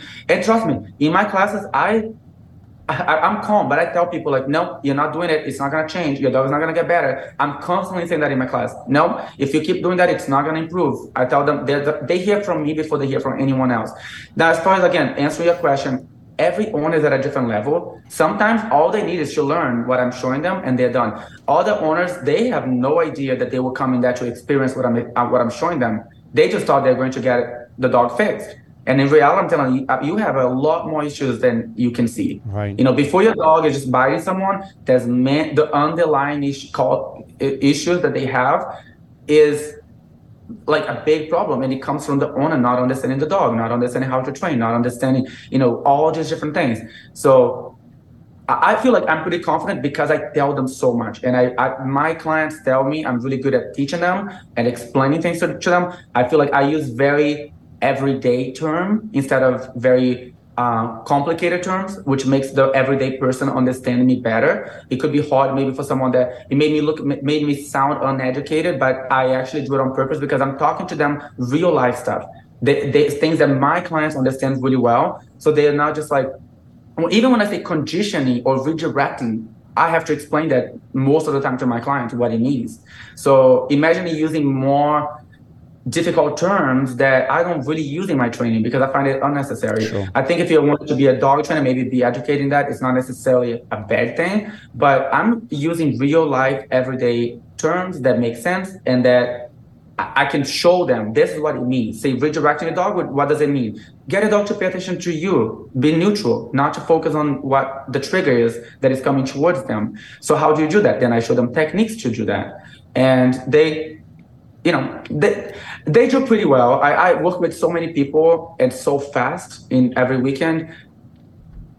You can bet I run into people that I can say this a hundred times and I know they're going to go home with the same issue, you know. Um, but they can't go back and say he didn't show me anything that was effective. He didn't show he, he didn't show me anything new.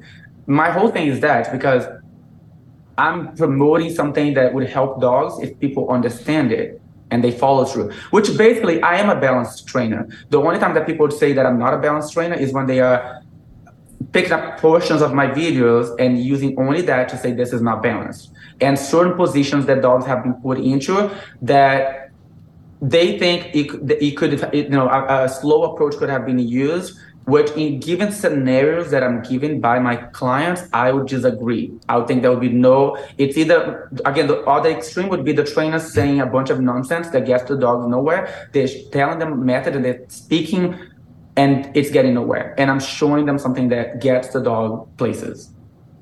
But sometimes it's more stressful. And yes, I will take it. I can slow down my pace a little bit, meaning basically the dynamics of my classes will change, which they are changing to make it less. But still, it's still going to be many dogs that will be fearful of the touch. And I and I tell the client, do you want your dog to go through that or not?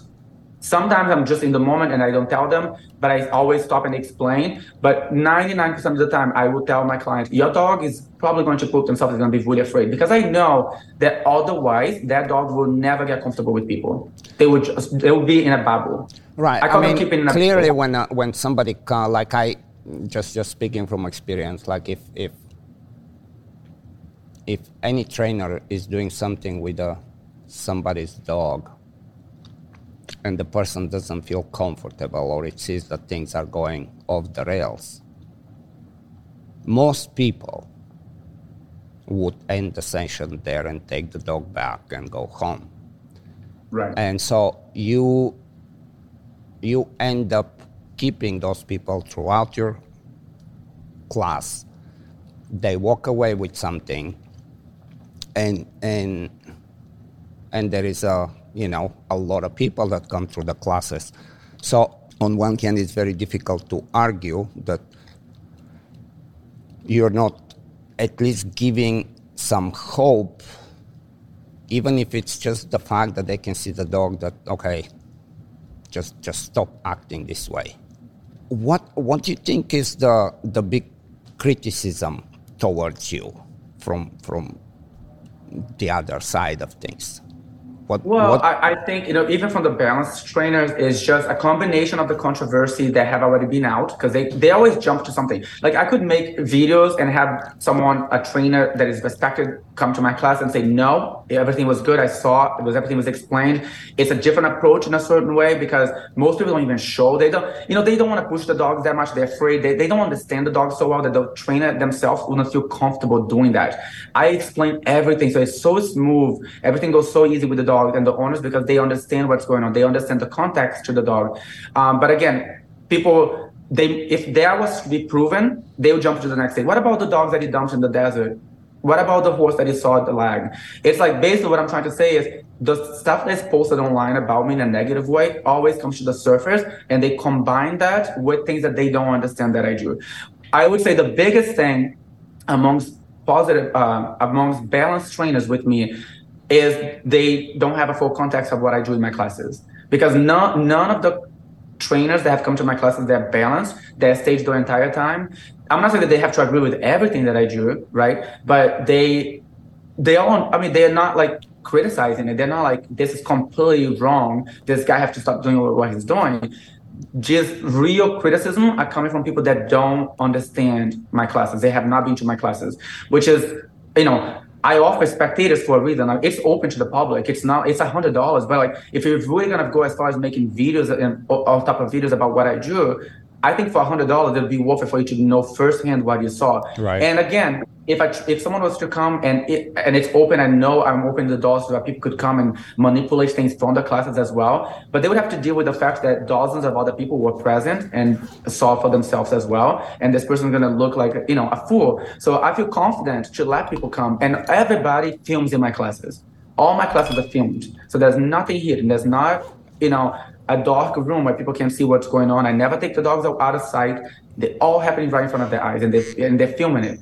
So um, the whole thing about it though is things being t- taken out of context, um, and you know, and me on my part doing a bad job of um, of representing my training online you know, in a way that really reflects what goes on in my classes. I mean, this is what I hear from uh, even all my customers. Like it's different in person. There's just so much more, so much more details, the energy that you're feeling in person. And I feel like in videos, there's a definitely a way to improve it, but it's hard. I haven't figured out a way yet. If someone is watching this and they are dog trainer that knows how to film, they can come, you know, and they can do it. Like it's not a matter of not being willing to invest into it. It's just I have hired very skilled videographers that don't know anything about dogs. They don't really know what they're getting. And plus, I have to also train myself to be like, okay, we're gonna film this. We there's a lot of work to be, you know, to be uh, creating something of of a level that people can understand, where, where I'm not leaving gaps for people to misunderstand what I'm saying or what I'm doing. So I have a, that's on me. I have to get better at doing that. But I have no I have no reason to be intimidated or afraid or anything like that with in person because the people that come in person again i would love to hear criticism. I would love to hear alternative methods. And every, i think i believe from my experience of over 11 years of training and all the thousands of people that have been in person training with them that if anything the only thing that would be left to argue at the end of the day would be different opinions. Like that where basically there's nothing that says like this is proof that you, what you're doing is wrong. I think when everything gets down i don't know if it makes sense. When people if you have if, if people have a chance to come there and spend the entire duration and ask your questions and maybe try to even counter with something like what about what about if you do this with this dog i feel like all in all i'm not perfect. I'm sure there'll be some adjustment that i can do as well but you would be a balance where everybody will be like okay you're definitely not you're almost 100% right. You just have to do a couple of little things different and you can do it right. And i can tell them the same thing. But unless they have this whole idea of like there's no need to touch a dog there's no need to put a hand on a dog which i disagree with and i would explain why. And then I feel like clients with dogs they are dealing with the things that I'm going to say, they're going to feel like, yes, I want dog daddy to help me with my dog, not someone that says they're not going to touch my dog because they already know that they're not going to get the help if they don't do that. You know, it's, uh, it's, it's not a matter of every dog is the same. It's just a matter of the dogs that you see in the video that do certain things. That's just the reality. If someone tells me they have a dog that's nine years old and no one can ever put the hand on that dog, and then I showed them that there's a way, and now the dog actually willingly put the paw so I can cut their nails that have been overgrown. I can clean their ears that uh, need medication, whatever it may be. They're gonna want to do that, and the dogs are not going home and they're shut down and afraid of people and becoming more aggressive, like they say. That's a very fine line too, in my opinion, because you know, yes, dogs can always regress. They can always go back with bad training, um, not lack of reinforcement, lack of understanding. So, and also if you just correct a dog and you don't correct the actual underlying causes of what is making the dog misbehave, which I do, and I explain my, to my clients the process and how long it's going to take. If I was only correcting the dog and giving back to the owners, this is where I could see this dog becoming more aggressive. But instead, they understand what to look out for and how to work with the dog and precautions to take. Because the problem is, yes, any dog, when you're correcting them, they can become more aggressive, but that can go away. That's understand why they're becoming more aggressive. They're, more, they're frustrated. They're confused. It's something brand new. And you're addressing it with getting them under control because you have to get them under control first. The dog is not comfortable with that. They retaliate because they're trying to find a way out of that and so it becomes a problem but once you understand that you work around it so let's let's just use an example that you bring a dog uh, out in public and your dog as soon as they see a dog they're really reactive now nothing stops this dog. You cannot convince the dog to stop. But you apply pressure, the dog now, before they stop, they fight at you. They bite the leash, they try to bite your hand, they try to attack you. Trainers that are positive reinforcement only is going to say, oh, that's because you corrected him. Don't correct him and he won't, he won't do that. But if you don't correct it, the dog is still have the same problem. So you have two, you have three ways there. Two are extremes. It's either you um, don't correct the dog at all and let it be the way that they are because you're afraid to correct them because it's going to cause dog aggression because the dog is not comfortable with it yet. Or actually, so the second way would be you deal with it, but you learn how to take precautions. You put a muzzle on the dog at home before you take it out. You also try to redirect, so you're de-escalating the situation. There's there's ways to de-escalate without completely avoiding the situation, right? Because if you completely avoid it, then you're not dealing with the issue. You're not really getting the dog to understand how to deal with those issues. You can take a slow approach, but you still have to make some level of step forward too. Because if you have a dog that just owners have to walk on a regular basis, you can't take six months just to get the dog to pass by one dog. I need this dog to pass by random dogs that dogs are gonna bark at him or her. Like they need to be able to fit into society and and they have to tolerate more. I think the biggest thing that is unfair is that dogs have to fit into society. They have to fit into like what we put them through, which is all the dogs that are reactive, all the loud noises, all people that wearing whatever they want right. to wear. You can't control the environment. So with that being said, I feel like we it's unfair, but it's like they have to comply. Doesn't uh, the argument would be left like no, you don't. You don't have to take your dog in that situation. Like, where do you live? What what planet are you in? Because in my reality, people have to walk their dogs. They have to take them to the vet. They have to go on trips. People get sick. They have to go to doctor appointments, and they have to get someone to watch the dog. There's literally like I could probably name a hundred scenarios where this dog will have to face the, a trigger or another. Whether it's a person, a dog, or some situation, they will cannot avoid those situations. So that means if the problem is big, like where the dog is pulling them down the, to the road, they're attacking someone, they're attacking the owners, they need that addressed right away. So you feel comfortable within these three hours to get the history of the dog, evaluate the dog, put him under control, and give some prescription for the owner to walk away more or less on on very consistent basis, right? Yeah, and, and it works pretty well. Like I said, the owner send us, us a lot of information about the dogs. So they have a form that they fill out with pictures of the dogs, uh, history prior, of the dogs, whatever. Prior to coming to the class. Yeah, prior to coming, they send us a full okay. list of you know, all the information about the dogs. Okay. I personally don't even look at it as much because I'm going right there in the moment, the things that are the most relevant. You know, I can tell body language. So a lot of things I ask questions that are relevant to that dog because I can see through body language things that indicate certain things to me. Like, you know, your dog your dog is really quiet, but what is it what is it that's going on? Because I already know this dog is quiet, but this dog is, means business. Like this dog will attack you the moment that they take that leash. This dog, this dog is dominant and stand its ground. Or a dog that's like not reactive yet, but I can tell by the eyes this dog is very insecure. And so it's most likely a reactive dog that is unsure because they're in a new environment now, so they're not being reactive. But then I know, so I ask just, you know, uh, relatable questions that the owners will answer. The, um, how long they have had the dog? Have they tried other trainers? Mm-hmm. How old is the dog? Um, and then they tell me what's going on, and they tell me. Mm-hmm. And uh, and most of the, the people that come to me, they don't know how to walk the dog on a leash.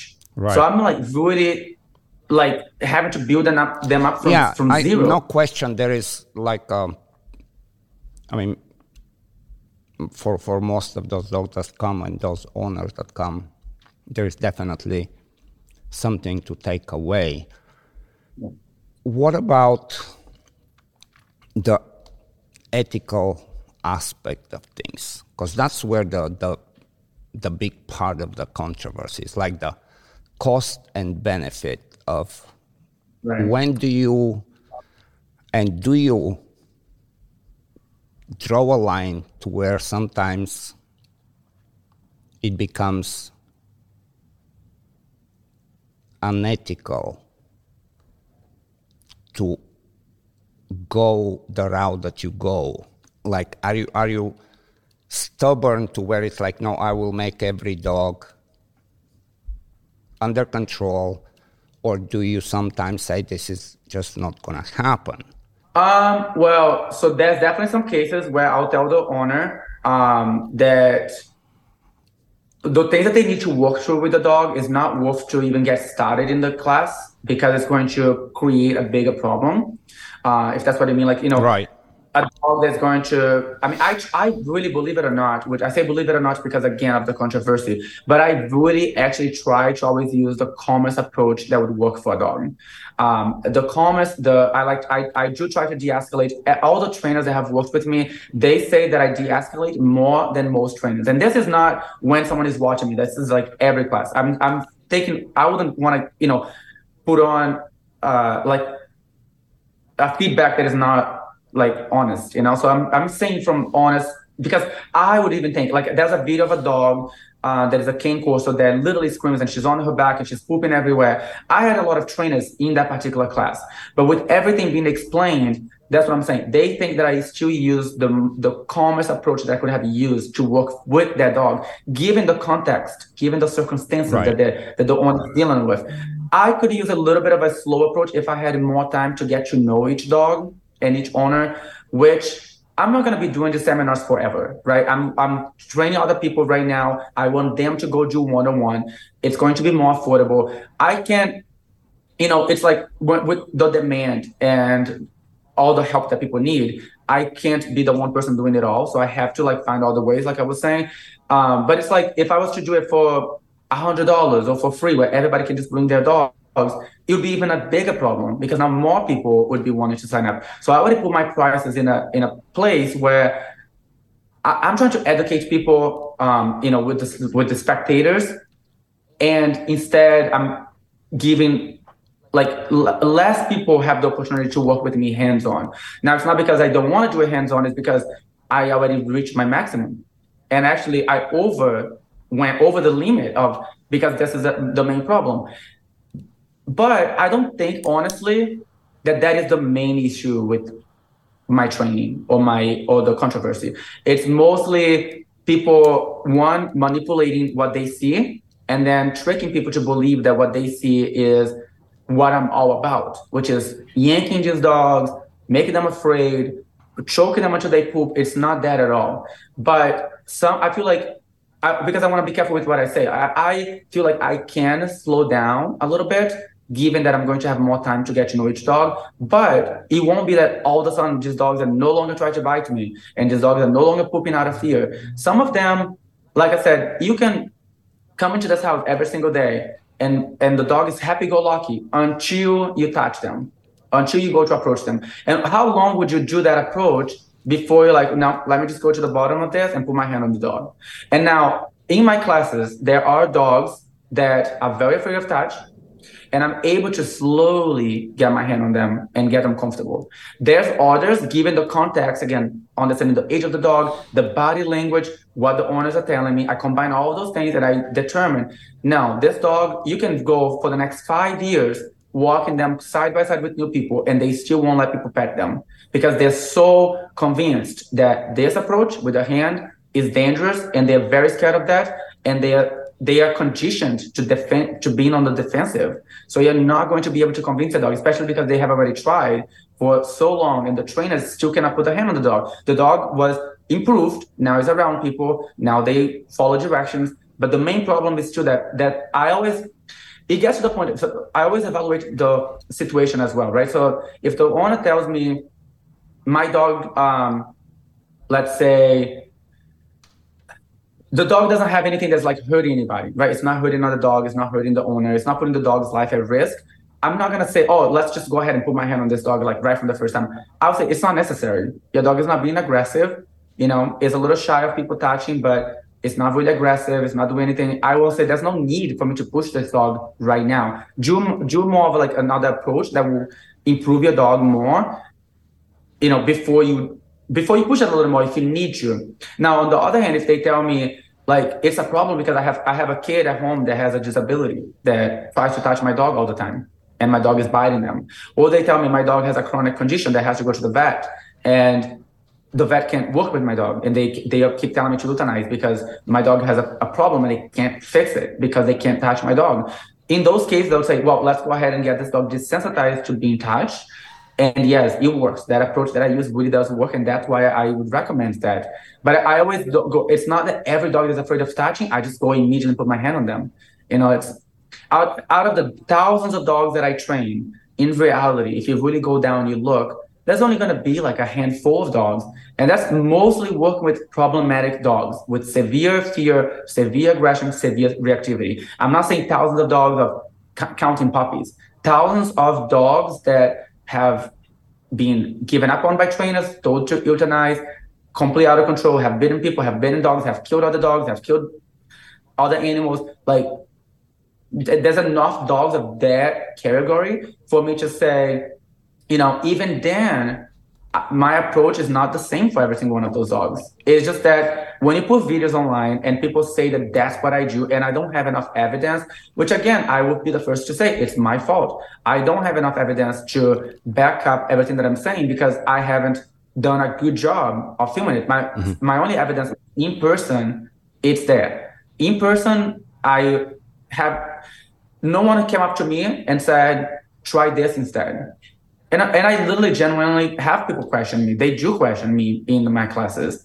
They're like, "But why this? But what about in that scenario? But why why why are you doing this?" And I will tell them, and it makes sense. They're not that you unless they come there with a you know a certain idea in the head of it. They're there to to get some type of footage so that they can use it, which is still very rare. Which is I think that speaks for itself. People like to say that I'm hiding something. I think it speaks for itself that 99 99% of the videos that uh, go around that are talking bad about me are my own videos. And out of the thousands of people that film my entire classes, they are choosing not to be using it in a negative way because they could. It, it's easy to manipulate a video. I think being that I'm so genuine in my classes and I really am not pretending or hiding anything, people understand and they would be they would have to be like literally evil to try to do that, you know. And so I'm very lucky that my my customers are very loyal because otherwise I would have a lot of people just doing it for views.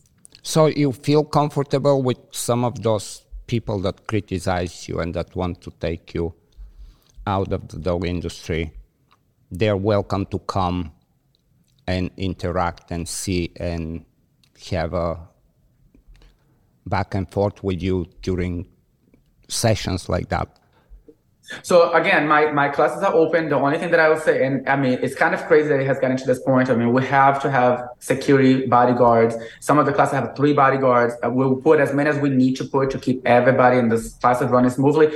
I, I just did a podcast the other day. I said the same thing. If these critics wanted to come in there and hold a sign that says "Don't train with Dog Daddy," they can do it as long as it's not interrupting my class. They can be they can pay the hundred dollars and be inside my class doing this. If they come there, they generally want to ask me questions. They won't be rude. They won't be disrupting the class they, they're more than welcome to do that. They don't have to agree with me. They can put up their valid points at the right times, and I'm going to answer them. As long as my clients who are paying to get the help and they really need the help are able to listen to me and, and be there and get the help that they paid for. Um, if someone is to come there to be like yelling or creating problems, that's a different story. You know, they they'll be kicked out. Right. They, that's why now all the classes like in private venues for that reason. But it has never happened. You know, Uh, again, my class have been pretty peaceful. Peaceful. It has not, nothing really has ever happened. And yes, I would be completely comfortable because it, it's not no different than what I'm telling you right now. You know, and if someone said, "Hey, I don't think you should do that," I would, I, I that's what I said earlier. It leaves it down to opinion. So if an owner has a dog and they say, "No, I want my, I wanted to touch my dog because I'm having these problems, and I believe that your method is going to help my dog," they're making that choice. I'll leave it up to the owner. Even there, if someone was to say that they have a better way, I would want to see it, and I would I would counter that with what about in this scenario and in that scenario? What about if this happened? And ultimately, the owners will decide right. because all that they have to have is confidence in who they are paying to help them. And while they have confidence in me, it's through evidence, physical evidence of the dogs that I help, and testimonials and showing them what I do. It's it's it's in the work. It's not really by I follow this book or that, you know, science evidence. I I use a combination of many things that make sense to me and to the dog and to the owner. And and there's no actual real evidence contradicting what I say, other than like no, no physical evidence, I should say, like where you can see someone demonstrating, see you can do this with a dog. I feel like every time that I train using positive reinforcement, proves that you can train an aggressive dog without using correction, they get the dog to warm up to them. Do you know how many of those videos I could make every single day? Like I could go viral left and right if I wanted to fake it. I could literally dogs can warm up to me, but that does not fix the problem. If your dog is not under control and people can still not have friends over, they can still not walk the dog. What are you proving by going there, giving them some treats, sitting on the ground, and all, all of a sudden the dog likes you? Right. Unless you can show that that works when they're meeting a total stranger. That's okay to do that. I'm not saying that it's wrong to get the dog to a certain level where they're comfortable with you first. That's fine. But they, I don't see them really showing real life scenarios. And people that come to my classes, they have real life scenarios. I want to see a dog that is very aggressive, very fearful, and very reactive to then being able to pass by a dog that barks at them. Now, why people could say like, but why? Why would you put them in a dog that's barking at them? Because my clients, they live in places where they pass by unruly dogs. They pass by reactive dogs. They cannot avoid that. So unless the dog complies to follow directions and go by this dog that's lunging at them, they, the problem is still there. Right. It's only half better. And so, they stay at that level forever. So what do you how how do you respond to the the recent uh, mission statement letter that the uh, what was that the American College of Veterinary Behaviors put on you? Yeah, well, the same thing that I'm saying. It's it's they don't have enough um, knowledge about what I do because obviously people don't. You know, people that have not come to my classes, no one have enough knowledge. It's my fault. But they I'm will say on... there is plenty of evidence. That's what they say always, right? There is plenty of evidence. So, there is a so lot of research and so on and so on. So my first thing is that they don't know enough. So the people that are there, I think they, they again, it comes down to it's still opinion. They are using stories and all that, but it's it's it's no evidence for people that need physical help. So the, for the people, I'm not trying to like be like I'm right and they're wrong. I'm like, if you need help, you make a decision. I'm all them. All that I'm saying is they don't know enough. And then the other thing is they have their opinion, so they believe dogs should never be corrected, right? right? So they there's no need for correction. If it really comes down to an opinion, so that's not an opinion; it's a fact. Then we have we want to see evidence. So it goes back to physical evidence. Show me dogs that can fit into society, and and tolerate the things that they have to tolerate because they have to. Um, um, because there's two different things that we're fighting about there. It's like you have to do this and you don't have to do that, versus you can just avoid those things and you can't. So once we have to agree on one thing first, right? So if, my, if the people that follow me, they agree. No, dogs have to fit into society. They cannot just make their own decisions. They cannot just choose to be friendly, and whenever they are not friendly and afraid, we just remove them from the situation. One, one, given the fact that people agree to the first topic, which is no, I pass by dogs, I pass by people, people wearing hats, sunglasses, cars, bikes, skateboards, anything that could be a trigger for some dogs. And it's a whole other topic right there on the head and the sunglasses. Most dogs that come to my classes, that's like nothing to them because they're so triggered by everything anyways. So that that's not even a problem. But in general, they have to face one thing or the other that they cannot avoid. So with that being said, now we're at that position. Can you prove that you can get a highly reactive dog to go from being highly reactive to facing all these distractions without corrections? And I'm not honestly, and with my training, I gotta say this I use the minimum amount of corrections. I use more redirecting. I do not make the dog just comply, just sit over here and behave because I'm telling you to do it. I do not do that. I teach, I actually teach the owners to de-escalate the situation, but it's still in a level that they're able to fit into society. This means they're able to pass by people, able to pass by dogs, able to pass by common everyday things that they have to face um, and it's not always possible with every dog. I'm just saying that I use the minimum necessary for that particular dog. So if you have a dog that's completely out of control, strong, mentally willed, physically powerful, mm-hmm. and they don't act, you're going to have to use more pressure, more corrections. But if I get one that if you don't do anything at all, at all, they're highly reactive. But if you redirect them, if you give them directions, if you tell them they're in charge of the leash, with minimum amount of pressure, the dog responds, then that's all we use. Right. And so a type of trainer that actually goes more to the minimal necessary, but still enough to get them to comply and be as comfortable as possible. Sometimes cannot be comfortable. Sometimes again, I have never seen. I would like if anyone that criticizes and that is a positive reinforcement only, I want them to agree first that dogs have to fit into society, and then prove to us that you can get them to fit into society without using corrections. Because they they refer back to bears in the zoo and a whale you know, in the water. Those animals don't have to fit to fit into society. It, you can work on their terms. You can go there for three years, every single day, sit on the ground until the animal allows you to do something. But the dogs do not have three years. They don't have three months. They don't have three weeks. Like some of these people, the dog, one an incident already happened. The dog already attacked another dog. They need the dog under control now. Like they they don't want to wait for it to happen again. So we're not going to work with an approach that we're convincing the dog, or not. I get it. Dogs are very smart, right? We using positive reinforcement. Dogs are more motivated to learn. They learn better with positive reinforcement. But I think there's a a, a, a, a fine line when it comes to what you consider learning, right? I mean, I feel like if you're teaching the dog to sit and lay down, anything, heel, roll over, a trick. it could be really anything if you're doing it with positive reinforcement, the dog will learn better. But what what about when the dog also learns that they don't have to listen all the time? And then they still have to fit into society. So let's say recall, for example. Dogs are so happy and they learn and they're so smart. You call them, they come because they give them a treat or reward them every single time.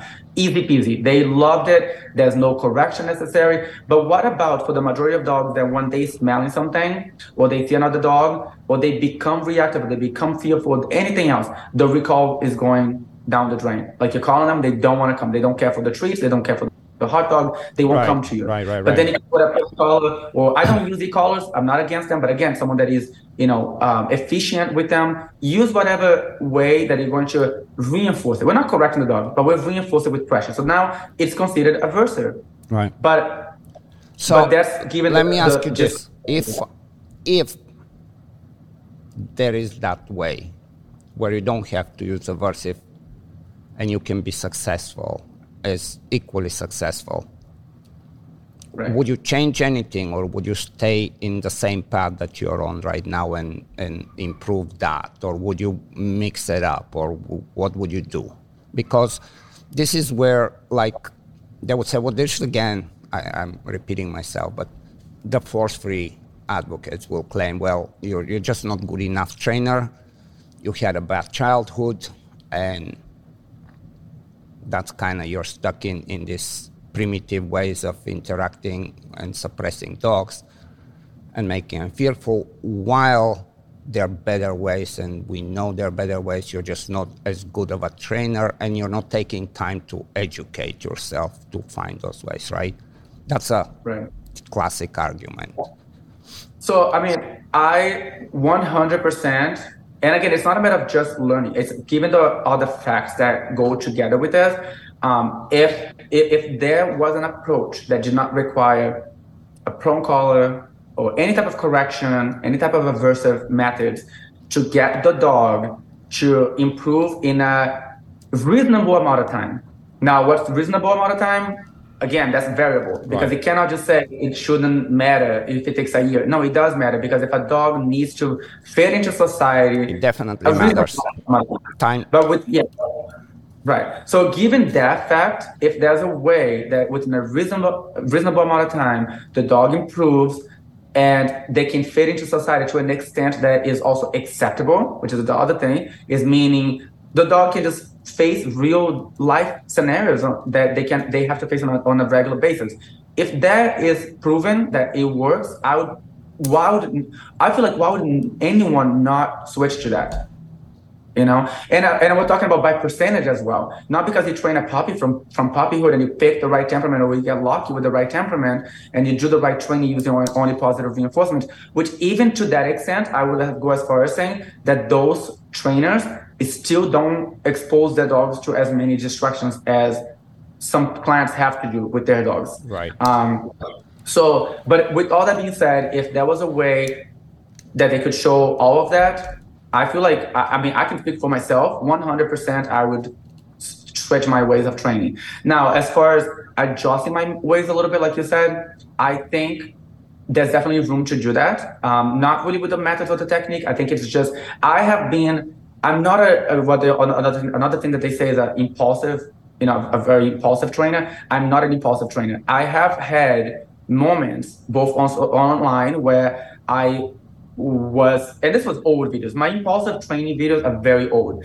but where it was way too much correction way too much pressure on the dog that was cringy for me to watch those videos years down the road now why did it happen it's not because i didn't know better it's because the rush of there's all these people ready to see this video they're going to be amazed with how this transformation happens and so i go a little bit over the top with like getting my letting myself get carried away. And we're talking about over seven years ago. Mm-hmm. Now, all the scenarios now more recent would be the need, like the this the amount of dogs that are coming. So that creates some type of hype as well because there's all these people that need help, and I have limited amount of time, and I have to go to the next class, and I'm going to the next city, and there's that rush that I'm not doing it on purpose and i don't do it necessarily as a, like my way of training there has been instances where I was impulsive because of like just everything that I just described, you know, but that does not make my training as like an impulsive trainer. I'm not like just this dog is misbehaving. Let me show you, give me the leash. And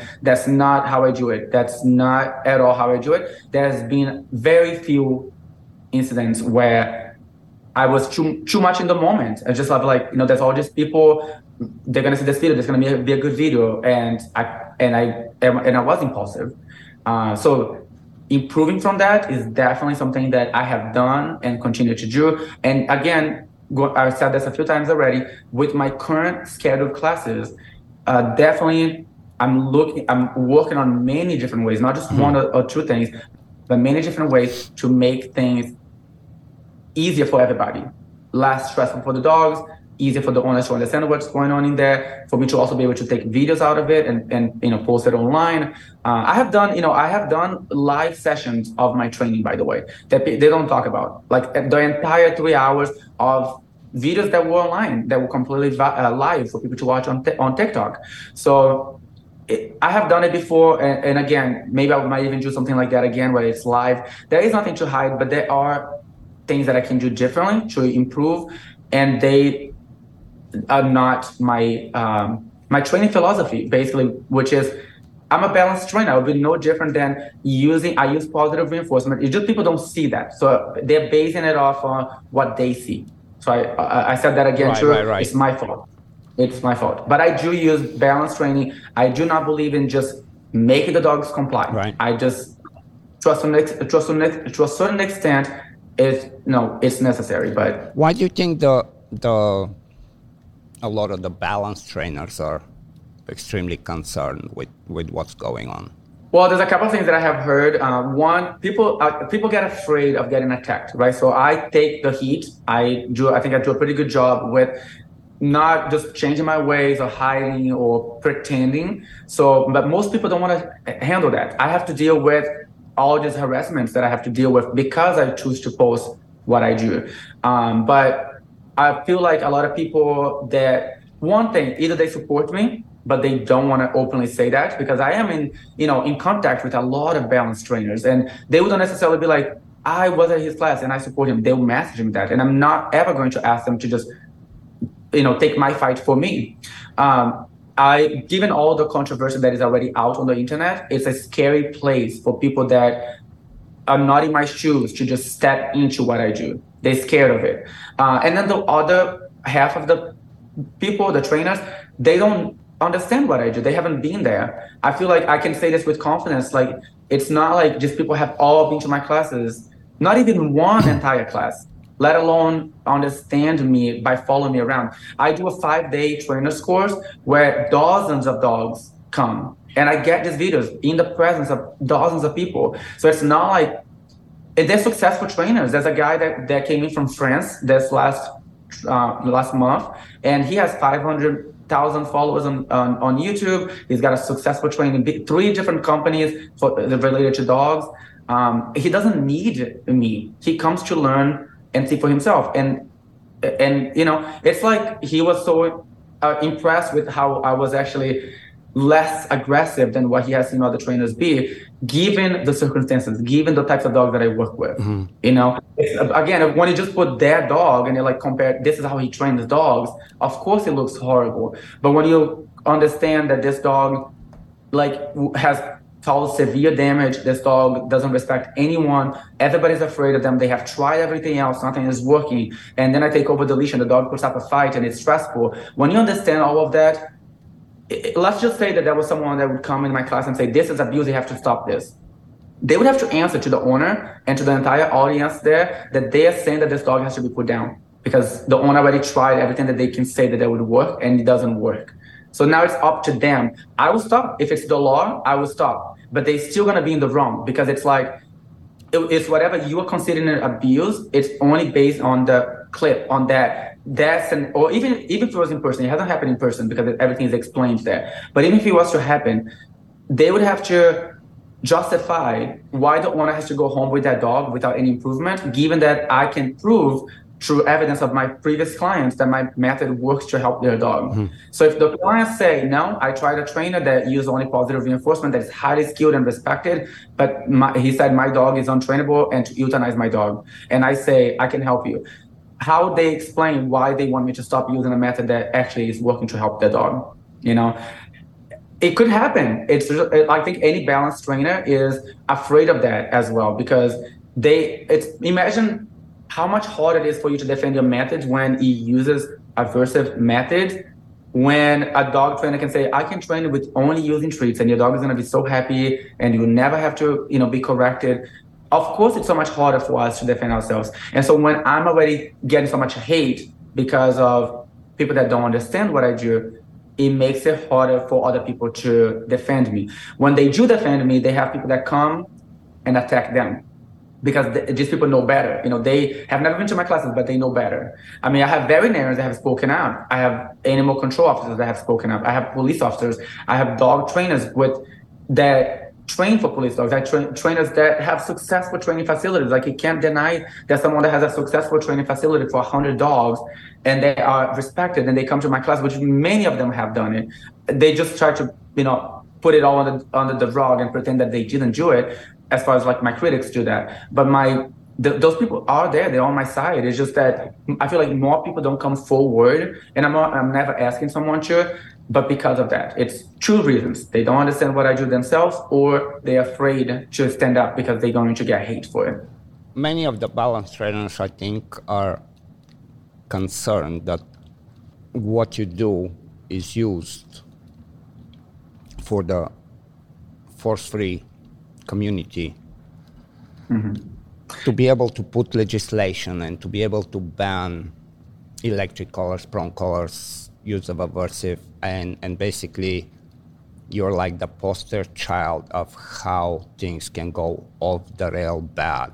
I think that's a big concern of uh, a lot of the balance trainers that, well, it, everything is divided. I, I, and again, I'm not taking sides, just like I wanted for a long time to have a conversation with Zak George. I know it's not going to happen. He, he just doesn't have that courage to sit down and and I would do exactly the same thing. I would allow him to talk the way you talk, without taking a side, and let you say how what you see, how you feel, and let everybody decide for their own. Of course. But from from the little that I know, I don't think any legislation or ban on any equipment will change much of what you do. Clearly, anything can be done with various equipment, and you can go down the line banning all sorts of equipments, and there always will be another option, right? Yeah, I, understand your concern, too, with um, with what you're saying? I mean, it's almost what happened with, and I kind of, you know, everybody's a little bit paying attention to this, and now now he has these campaigns and whatever, and, and he's thriving. He's becoming somebody that he never had the opportunity to be right. because of you. Right. Because of a good cause, right? Yeah, I think um, I have to be truthful to myself. I have to make adjustments that I think are fair to be made, like I have been, you know, we have been discussing here. Um, but obviously, the, the my next um, steps just so that everybody knows, is to take advantage of I have all the eyes on me as well. So this is my time just to to have to whatever whatever I have to do, I have to show more evidence of what I do to get more people to understand. I think you know again being able to slow down my pace in general because I'm able to create systems that um, are, are, easier to operate and help dogs um, which I, what I have been doing. And then there's always going to be the controversy. There's always going to be the two, two different sides.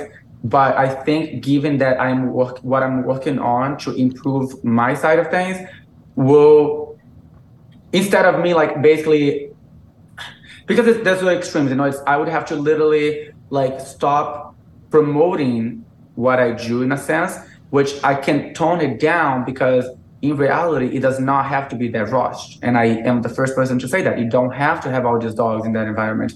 But I feel like I'm afraid of what's going to happen because if I either I don't post the whole reality or I post exactly what it takes to train a dog, and there will be some dogs that was they're still going to be stressed out throughout a first training session without having a way around it. If you know we are trying to follow everything that I said before with fit into society, having to live in a house with people, having to, to face triggers that, that triggers them.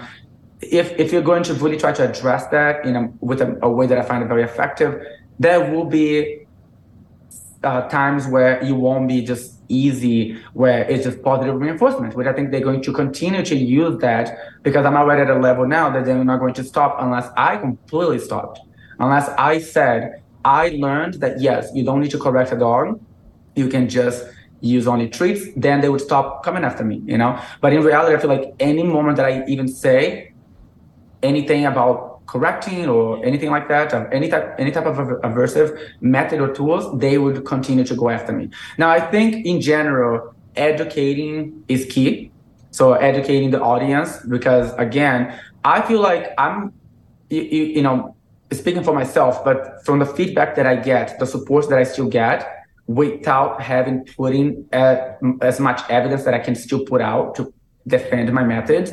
Um, I think I'm doing pretty well because I feel like most people would be out of business.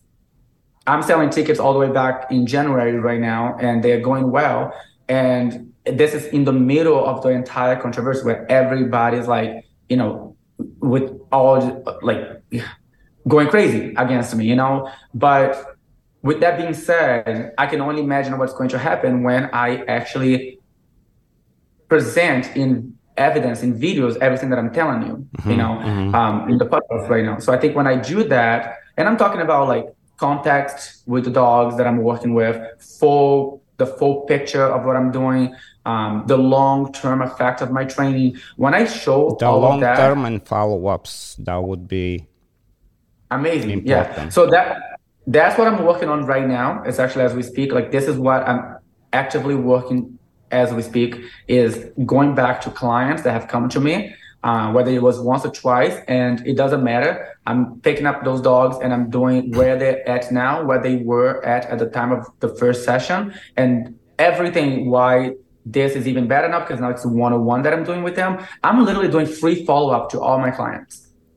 Free follow-up just so that they can get more training and I can get evidence of what the training is doing to the dog and to them and how it's helping them or not helping them. So that's going to be huge. And I guess, you know, that is the only thing that I can say is that with that getting done, um, the balanced training community is going to grow because there's a lot of people that are on the fence that think are people that are genuine. I think there's a lot of people. I'm also working on working literally hands on with positive reinforcement trainers that are open minded.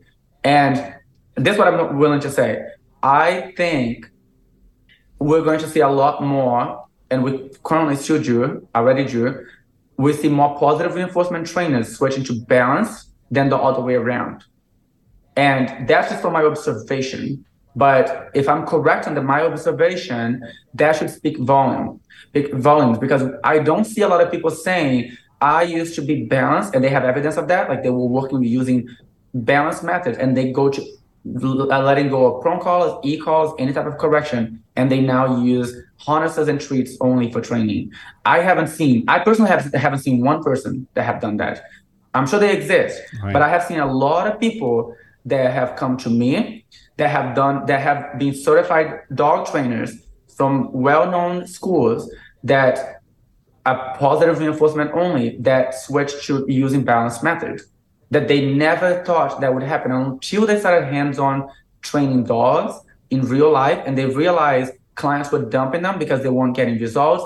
They were feeling like a failure because they weren't able to help all the dogs that they thought could be helped and then they were used able to use common sense and be like well when we're working at volunteer shelters with the dogs there they couldn't walk the dog because putting a slip lead over the dog's head was considered aversive.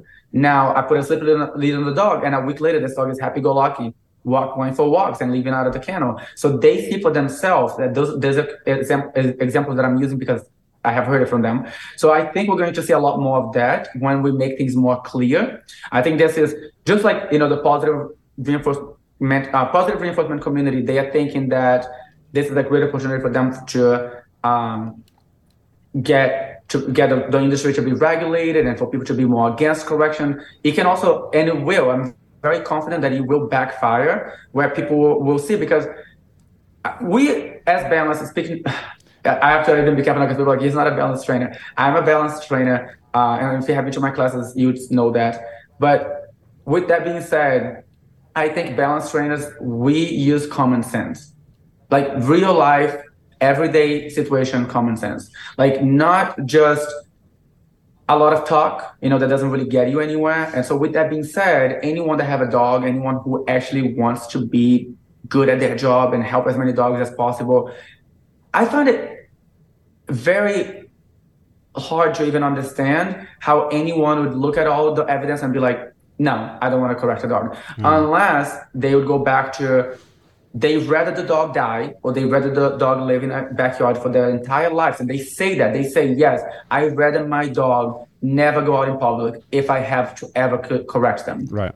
Then then it's a matter of opinion. But besides that, I don't understand how anyone that would have common common sense, that would watch everything, which uh, the the balance training community is much stronger in the sense of successful trainers, successful, um, you know, helping dogs when it comes to helping dogs fit into real life. Like i think if you're comparing com, uh, comparing it to police dogs or agility or competitive obedience that's a whole different story. There's no doubts there. But when it comes to real life everyday scenarios with the dogs there's no question in my mind and i have never seen evidence that there's more trainers being successful with positive reinforcement between testimonials, video evidence, all of that. I don't see it. Right. You know. Let me play one scenario for you. Let's say a dog comes. It's aggressive towards strangers.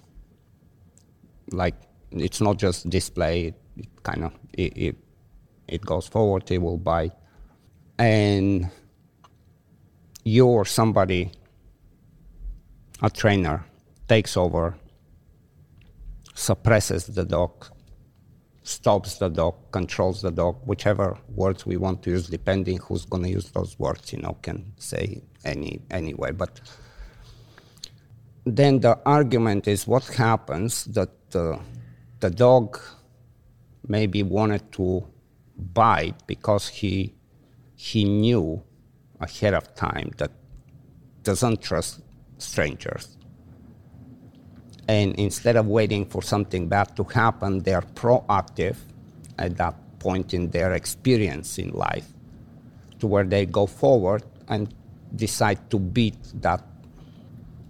Instead of waiting to respond they, they are going forward they're doing the biting. When dog like that gets suppressed would that dog say well yeah i knew strangers are bad and that particular stranger won a battle against me, but also reconfirmed that strangers are bad. Mm-hmm. Right? Question. So, yeah, I, I love to. I would love to answer that. So, um, how do we con- how how do you convince the dog to trust strangers in that situation like that? Okay, so that's a really good question, and I explain that a lot in my classes as well. So when I what I, like you said, the different terms, suppress, correct the dog, get them under control. And they could be getting angry at me, having a very negative association with me because it's something that they had to face for the first time. You have to realize that seconds compared to a lifetime that I would have, whatever, it doesn't take that long, but it, I would have a, literally a lifetime to compensate for that and to give the dog positive association with me. So once they're under control and they're no longer trying to bite me, whether they're really afraid or really tense, very confused, I can start to show them that they can trust. Little petting, talking, calm, my energy, food, whatever it may be. Mm-hmm. The dog starts to realize, oh, I don't have to be afraid. Every time they even think about going back into attack or aggression, anything, quick correction. It takes less each time it, it, usually from that literally seconds that the dog just surrenders, everything else becomes easier. So I do it by creating positive association with the environment or the triggers that they currently have. So if a dog is reactive towards people, positive association with people. Now they will be there's a little bit of a process, right? Because it, you, you, it's not as as easy as it sounds. So I'm getting the dog under control. I still have to keep managing them while still creating positive association so that the dog have a chance to see for themselves. If they, if I also address the dog's intentions and not the, the actions. So when I see the dog even looking like someone like, whoa, someone's getting close, I might have to do something. Before they do something, I, no, little reminder, I see what you're thinking, stop that right now. That makes me way more qualified or efficient to work with these dogs than the owners, of course because that's a huge point that they can't see all these little details. Mm. But again, I'm referring to my method. So my method would be the dog is under control.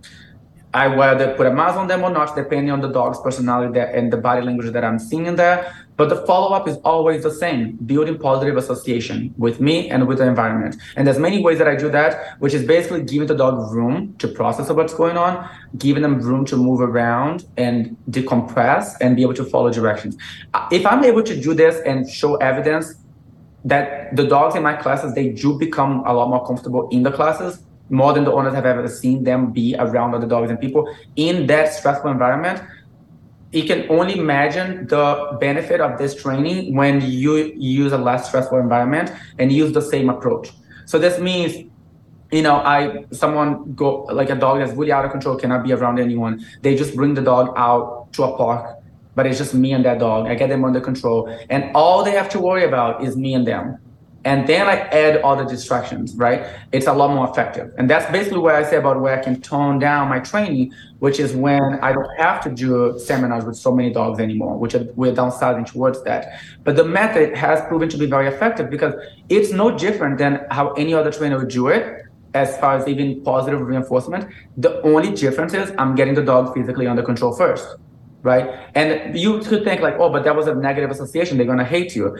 There's a couple of things. One, dogs are really smart. They they they're able to kind of process you know the entire scenario and not just that one second of me taking the leash.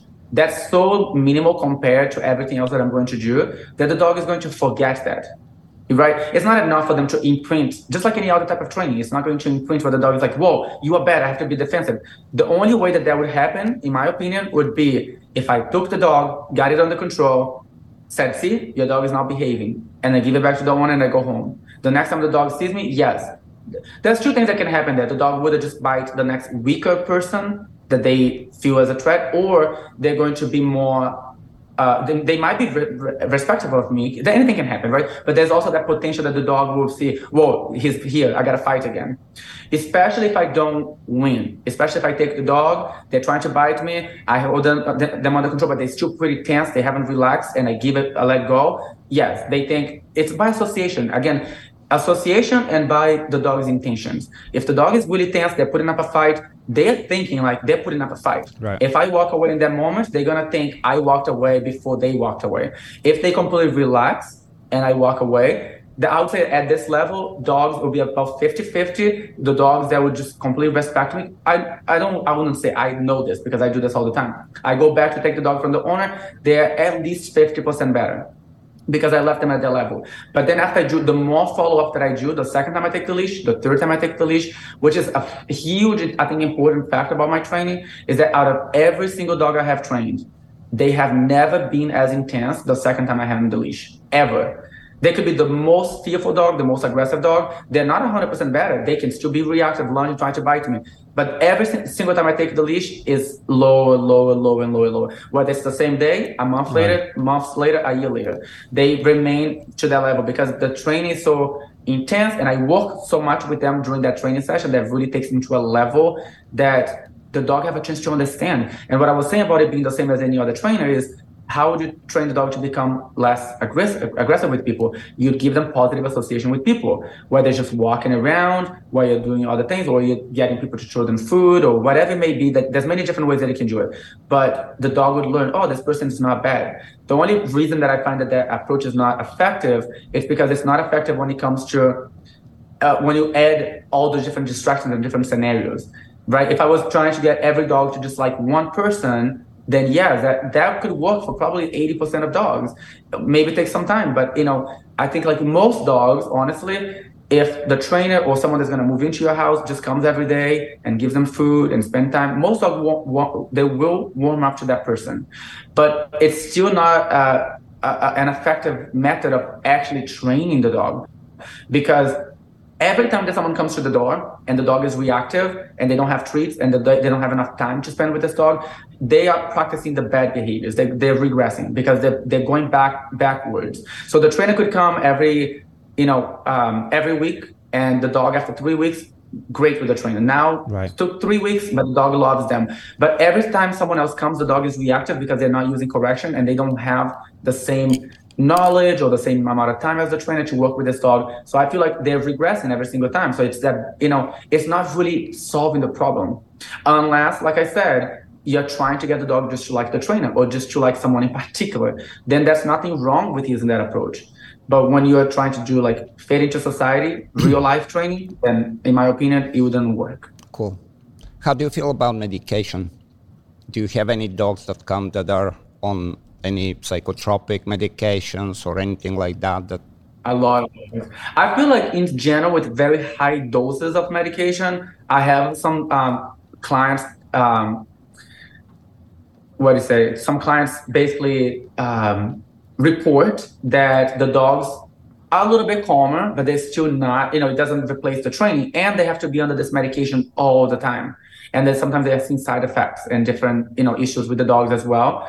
Um, and people like they don't know what's going to come down the road. Medication abuse of medication can't be good. You know, when you're using it to suppress, it's the same thing as suppressing the behavior.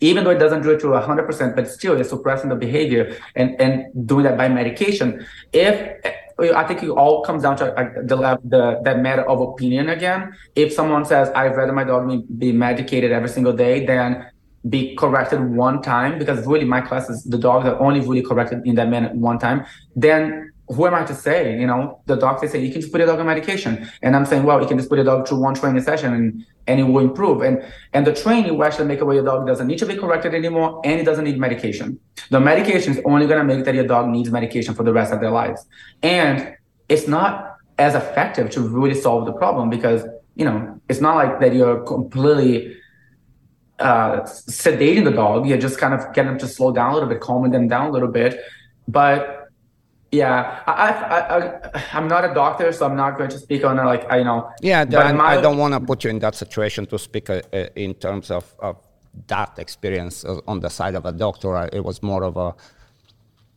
Do, do you get do you get clients that come that the dogs have been on medication and it didn't work didn't expect it or it worked, but they're looking for some other options, and, and that that was the yeah. Usually, the the clients that come with those dogs, they uh, either don't see a difference or they see a difference, which again a lot of them do report that they see a difference. The dog is calmer, but when you really ask them, like they, they're not really exposing the dog to scenarios. You know, these dogs are still in my classes. They're like you, you really can't see a difference um, right. in when you really expose them to triggers. But at home, maybe the dog was like really anxious at home. You know, maybe they're a little less. Um, but yeah, it's pretty pretty much every class I have someone with a dog with like you know this on on medication. It's pretty a big thing now because they're trying to suppress the behavior by every mean possible.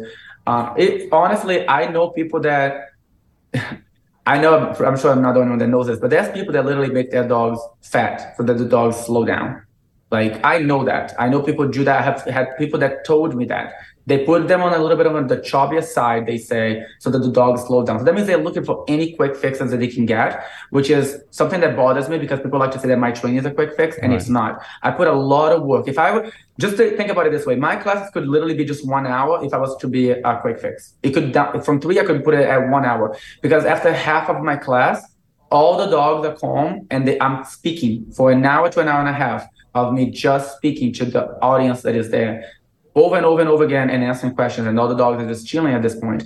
So if i was all about just suppressing the behavior i first of all you don't work because it would be co- just people would be correct. Suppressing does not solve the problem. But it, my, my methods work because it's not suppressing. It's not just suppressing. There are certain things i don't even consider suppressing at all because i feel like suppressing is just that's it right? It ends there. I feel like if you are getting the dog under control and then you're following it up, following following up with actual training, then it's no longer considered suppressing. Unless you can just say it's suppressing, but then you do something else. But I, in my opinion, it's not even suppressing at all. It's just you you, you phys- physically restrain the dog, get them to comply, and then you make them feel better about the situation, mm-hmm. right? Because every reason that I already explained of dogs not being able to fit into society and the right. daily struggles that they, the owners are suffering with. What about spay neuter?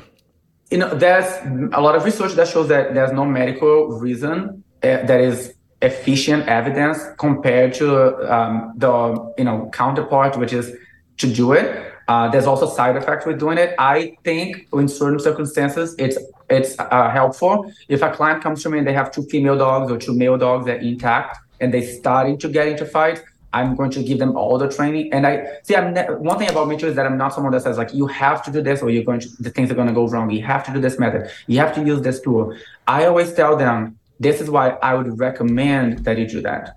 You know, mm-hmm. and I rely on them believing me, trusting me, and having ways to research to back up what, what I'm what what what, what I'm saying for them to make their ultimate decision of what to do. In my personal opinion, I think um, for especially male dogs, especially some breeds, it can definitely help them be less dominant with other male dogs, which can you know prevent problems. Um, and again, people at home that have the same gender dogs that are already that have that are prone uh, due to breed or personality that of the dog they have certain tendencies of getting more in trouble with each other, then I would say it could be a good idea to fix them. Um, but it's not like one of those things that you know you fix it and it's gonna really solve your dog's behavior issue as people think. Um, if anything, comp- when you put it by percentage, I think it doesn't really change anything for behavior other than dominance instincts with same genders. Um, I, of course, there's some dogs that people report, yeah, I, I spayed my dog and it's so much calmer now. But I also hear the, the opposite. My dog is more fearful now, more aggressive. Right. So it has, right. you know, it has both. So all in all, I don't think I'll fix a dog just because I think it's going to make them easier to train, or unless same gender dogs. Yeah. What do you? What is your advice for preventing from for dogs not getting to the point to where they need to you know, That's preventing the, the, the situation because mm, I, I would not say all aggression is preventable because there's a genetic component to it. Yeah. But a lot of it can be absolutely avoided. Yeah. I, I, I didn't want to give opinions, I, but anyway, what, what is your take on that? One thing the owner's education. So i tell people to get as much training as they possibly can on the subject. Understanding the dog is really important. So my my base of training as i said before is understanding the dog and understanding how to communicate with them. So i teach i want to i my advice would be that people do that even before getting a dog or if they already have a dog like immediately look for signs of you know behavior concern, concerns that, that they may have address it right away get a professional trainer to help. Um, try to get educated because it's you know it's so confusing when you're when you're researching different things because of different opinions. Um, but trying to be educated on methods that you believe are more effective based on evidence that the trainers show. Uh, socialization for the puppy of course like lots of socialization. I explain a lot how a lot of people don't understand the, the basic concept of like even that, stuff like that, socialization. They think, oh, I have three dogs at home. They play all the time. No, that's not socialization. But people really don't. They're for, as they're so far behind. You know what they need to know. So I always say educating. I feel like that I a lot of people, which is something that I, that um, a lot of trainers should start to do, is have programs for people before they get a dog, um, because you know we all want to say, oh, there should be a, a, law or have regulations of people even owning dogs, but no one is really doing anything to educate. So I haven't seen anyone. I started doing the seminars for that reason, and people are coming and they are learning not just it's not even though I'm not doing a lot of like actual obedience because I feel like that they can get anywhere, but they're getting understanding of like what makes the dog reactive, what to look out for, what to do to prevent that. So if a dog even starts just show signs, they can pick it up right away and address it. So I'm getting a lot of people that come to my classes they they don't have dogs. More and more people don't have dogs. Um, and they're spectators. So that's a huge thing that I think more people should be doing to educate because education on I have people that I barely train puppies, right? I have done I have done it all but I don't have the time for it. It's just something that I, traveling around, I'm not going to be like, bring a little puppy to come train with me because, you know, you want to be consistent with that type of training. But I have, when I used to do puppy classes all the time, people would come with a brand new puppy that they were petrified of them because the puppy is mouthing and they think the puppy is attacking them. And I'm like, no, this is just a puppy. It won't even hurt. You can let the puppy even bite you. It's like those very gentle puppies, like a little pug come and they are like jumping up the couch because they're afraid of the dog. And so me saying this is just kind of highlighting how problematic like dog ownership is right now that people are just so far behind on understanding what a dog is how they think how they learn. Um, so my recommendation is always educate yourself. Go to as many classes as possible as many as you can afford watch videos read. But the more you can do the better because you can't never know too much. Even as as trainers and you know i can speak for myself like i you learn new things all the time and you see new situations all the time good conversation. Um, trying to think if there is anything that comes to mind. I know there's a lot. no, we, we, we, covered a lot of ground. I mean, I, I, I'm glad I had the opportunity to have you speak, and, and you did. So uh, that was that was important. Um, yeah, thank you so much for having me on. It. It's, it's good to be able to you know put the message out as much as possible because of how much misunderstanding it is, and it's really the misunderstanding. I take blame for some of it, which is the lack of um, my videos, you know, highlighting exactly what I do. And then the, a huge portion of it is people twisting what I do, and that's really the sad part. Is you know, this um, the trainers who I I have to believe that they know better. They, there's no way that they don't know better. That they are using certain clips and using certain ways to get people to feel a certain way about me, which is. It, I don't care that if someone disagree, you know, does everybody disagrees, but when they, the level that they take it, um, it, it's not like that in real life. So why is it online? If if it was where all the people that come into my classes were having the same problems, the same concerns, right? Then I would I would have to be dumb to not reevaluate myself. But because it's not, it really comes down to there's certain things that I can improve. There's certain things that we're not all gonna agree with. But in no way would I ever accept that there's like what I'm doing is all wrong and it should be stopped. You know, and and so again, those people creating those false narratives and and literally manipulating because they, if you take only parts and there's no context and it twists the context of what I posted in the video, when you go to my videos, it's all positive comments because they it's my audience. They understand what I do. And then you go to those other videos, it's all negative comments. So that goes to show context. Now, it, there can still be room to have argument and disagreement, but it's not to the extreme of me being the god of dogs and then the other one is like you know have to go to hell and go to jail because those are two different extremes. You know, it's a matter of uh, I feel like I do help a lot of people. They I I can, I mean the feedback is there. I can't don't see that. I can't hide that. No one can hide that. Um, but there's room to improve, and I, I'm, you know, I'm glad I'm able to come here. Yeah, yeah, I know. So, uh, I mean, I'm sure I'll, I, we will, the podcast will get the same mixed feelings, and and I think that's okay. Uh, some people, yeah. for sure, will be like, why, why do you have Augusto on a podcast, giving him a platform? I'm not giving him a platform in a sense of everybody now has a platform. You have follow. You have, you, you know, I think the conversations are so important. That's that's where I started the podcast with. Like we we need to hear each other on all sides, at least to start there, to hear each other. I agree. I mean, how if you're really need to help the dogs and you're really concerned about, you know, actual um, the actual problem at hand, which is what is effective, what is not, what is necessary, what is not necessary. I think when you're looking at it at that way, um, you want to have these conversations. And it's like one of those things like if you if i'm just wrong and it's based on people that haven't even been to my classes and i'm not able to explain what i do then what is that goal? It's just that i they just have to be right and i just have to be wrong and i have to go away. You know when there's enough evidence that just through my clients like there's no way that anyone doing everything wrong would be at the level that I am. Like right. with right. classes, with clients coming back, with my clients being happy. Like you can't do that without having something there, right? And again, I wouldn't even say that if it wasn't like literally years and years and thousands of people that for me to back to, that back me up. If if it wasn't for that, I would be like not sitting here right now. I'd be hiding. But you know, they want to just dismiss all of those things, and I think that's a big problem too because I'm open. I always tell people to I'm very open to learning. I'm very open to learning, updating my ways, whatever it may be. There is always evolution. There is always improvement. There's no question about it.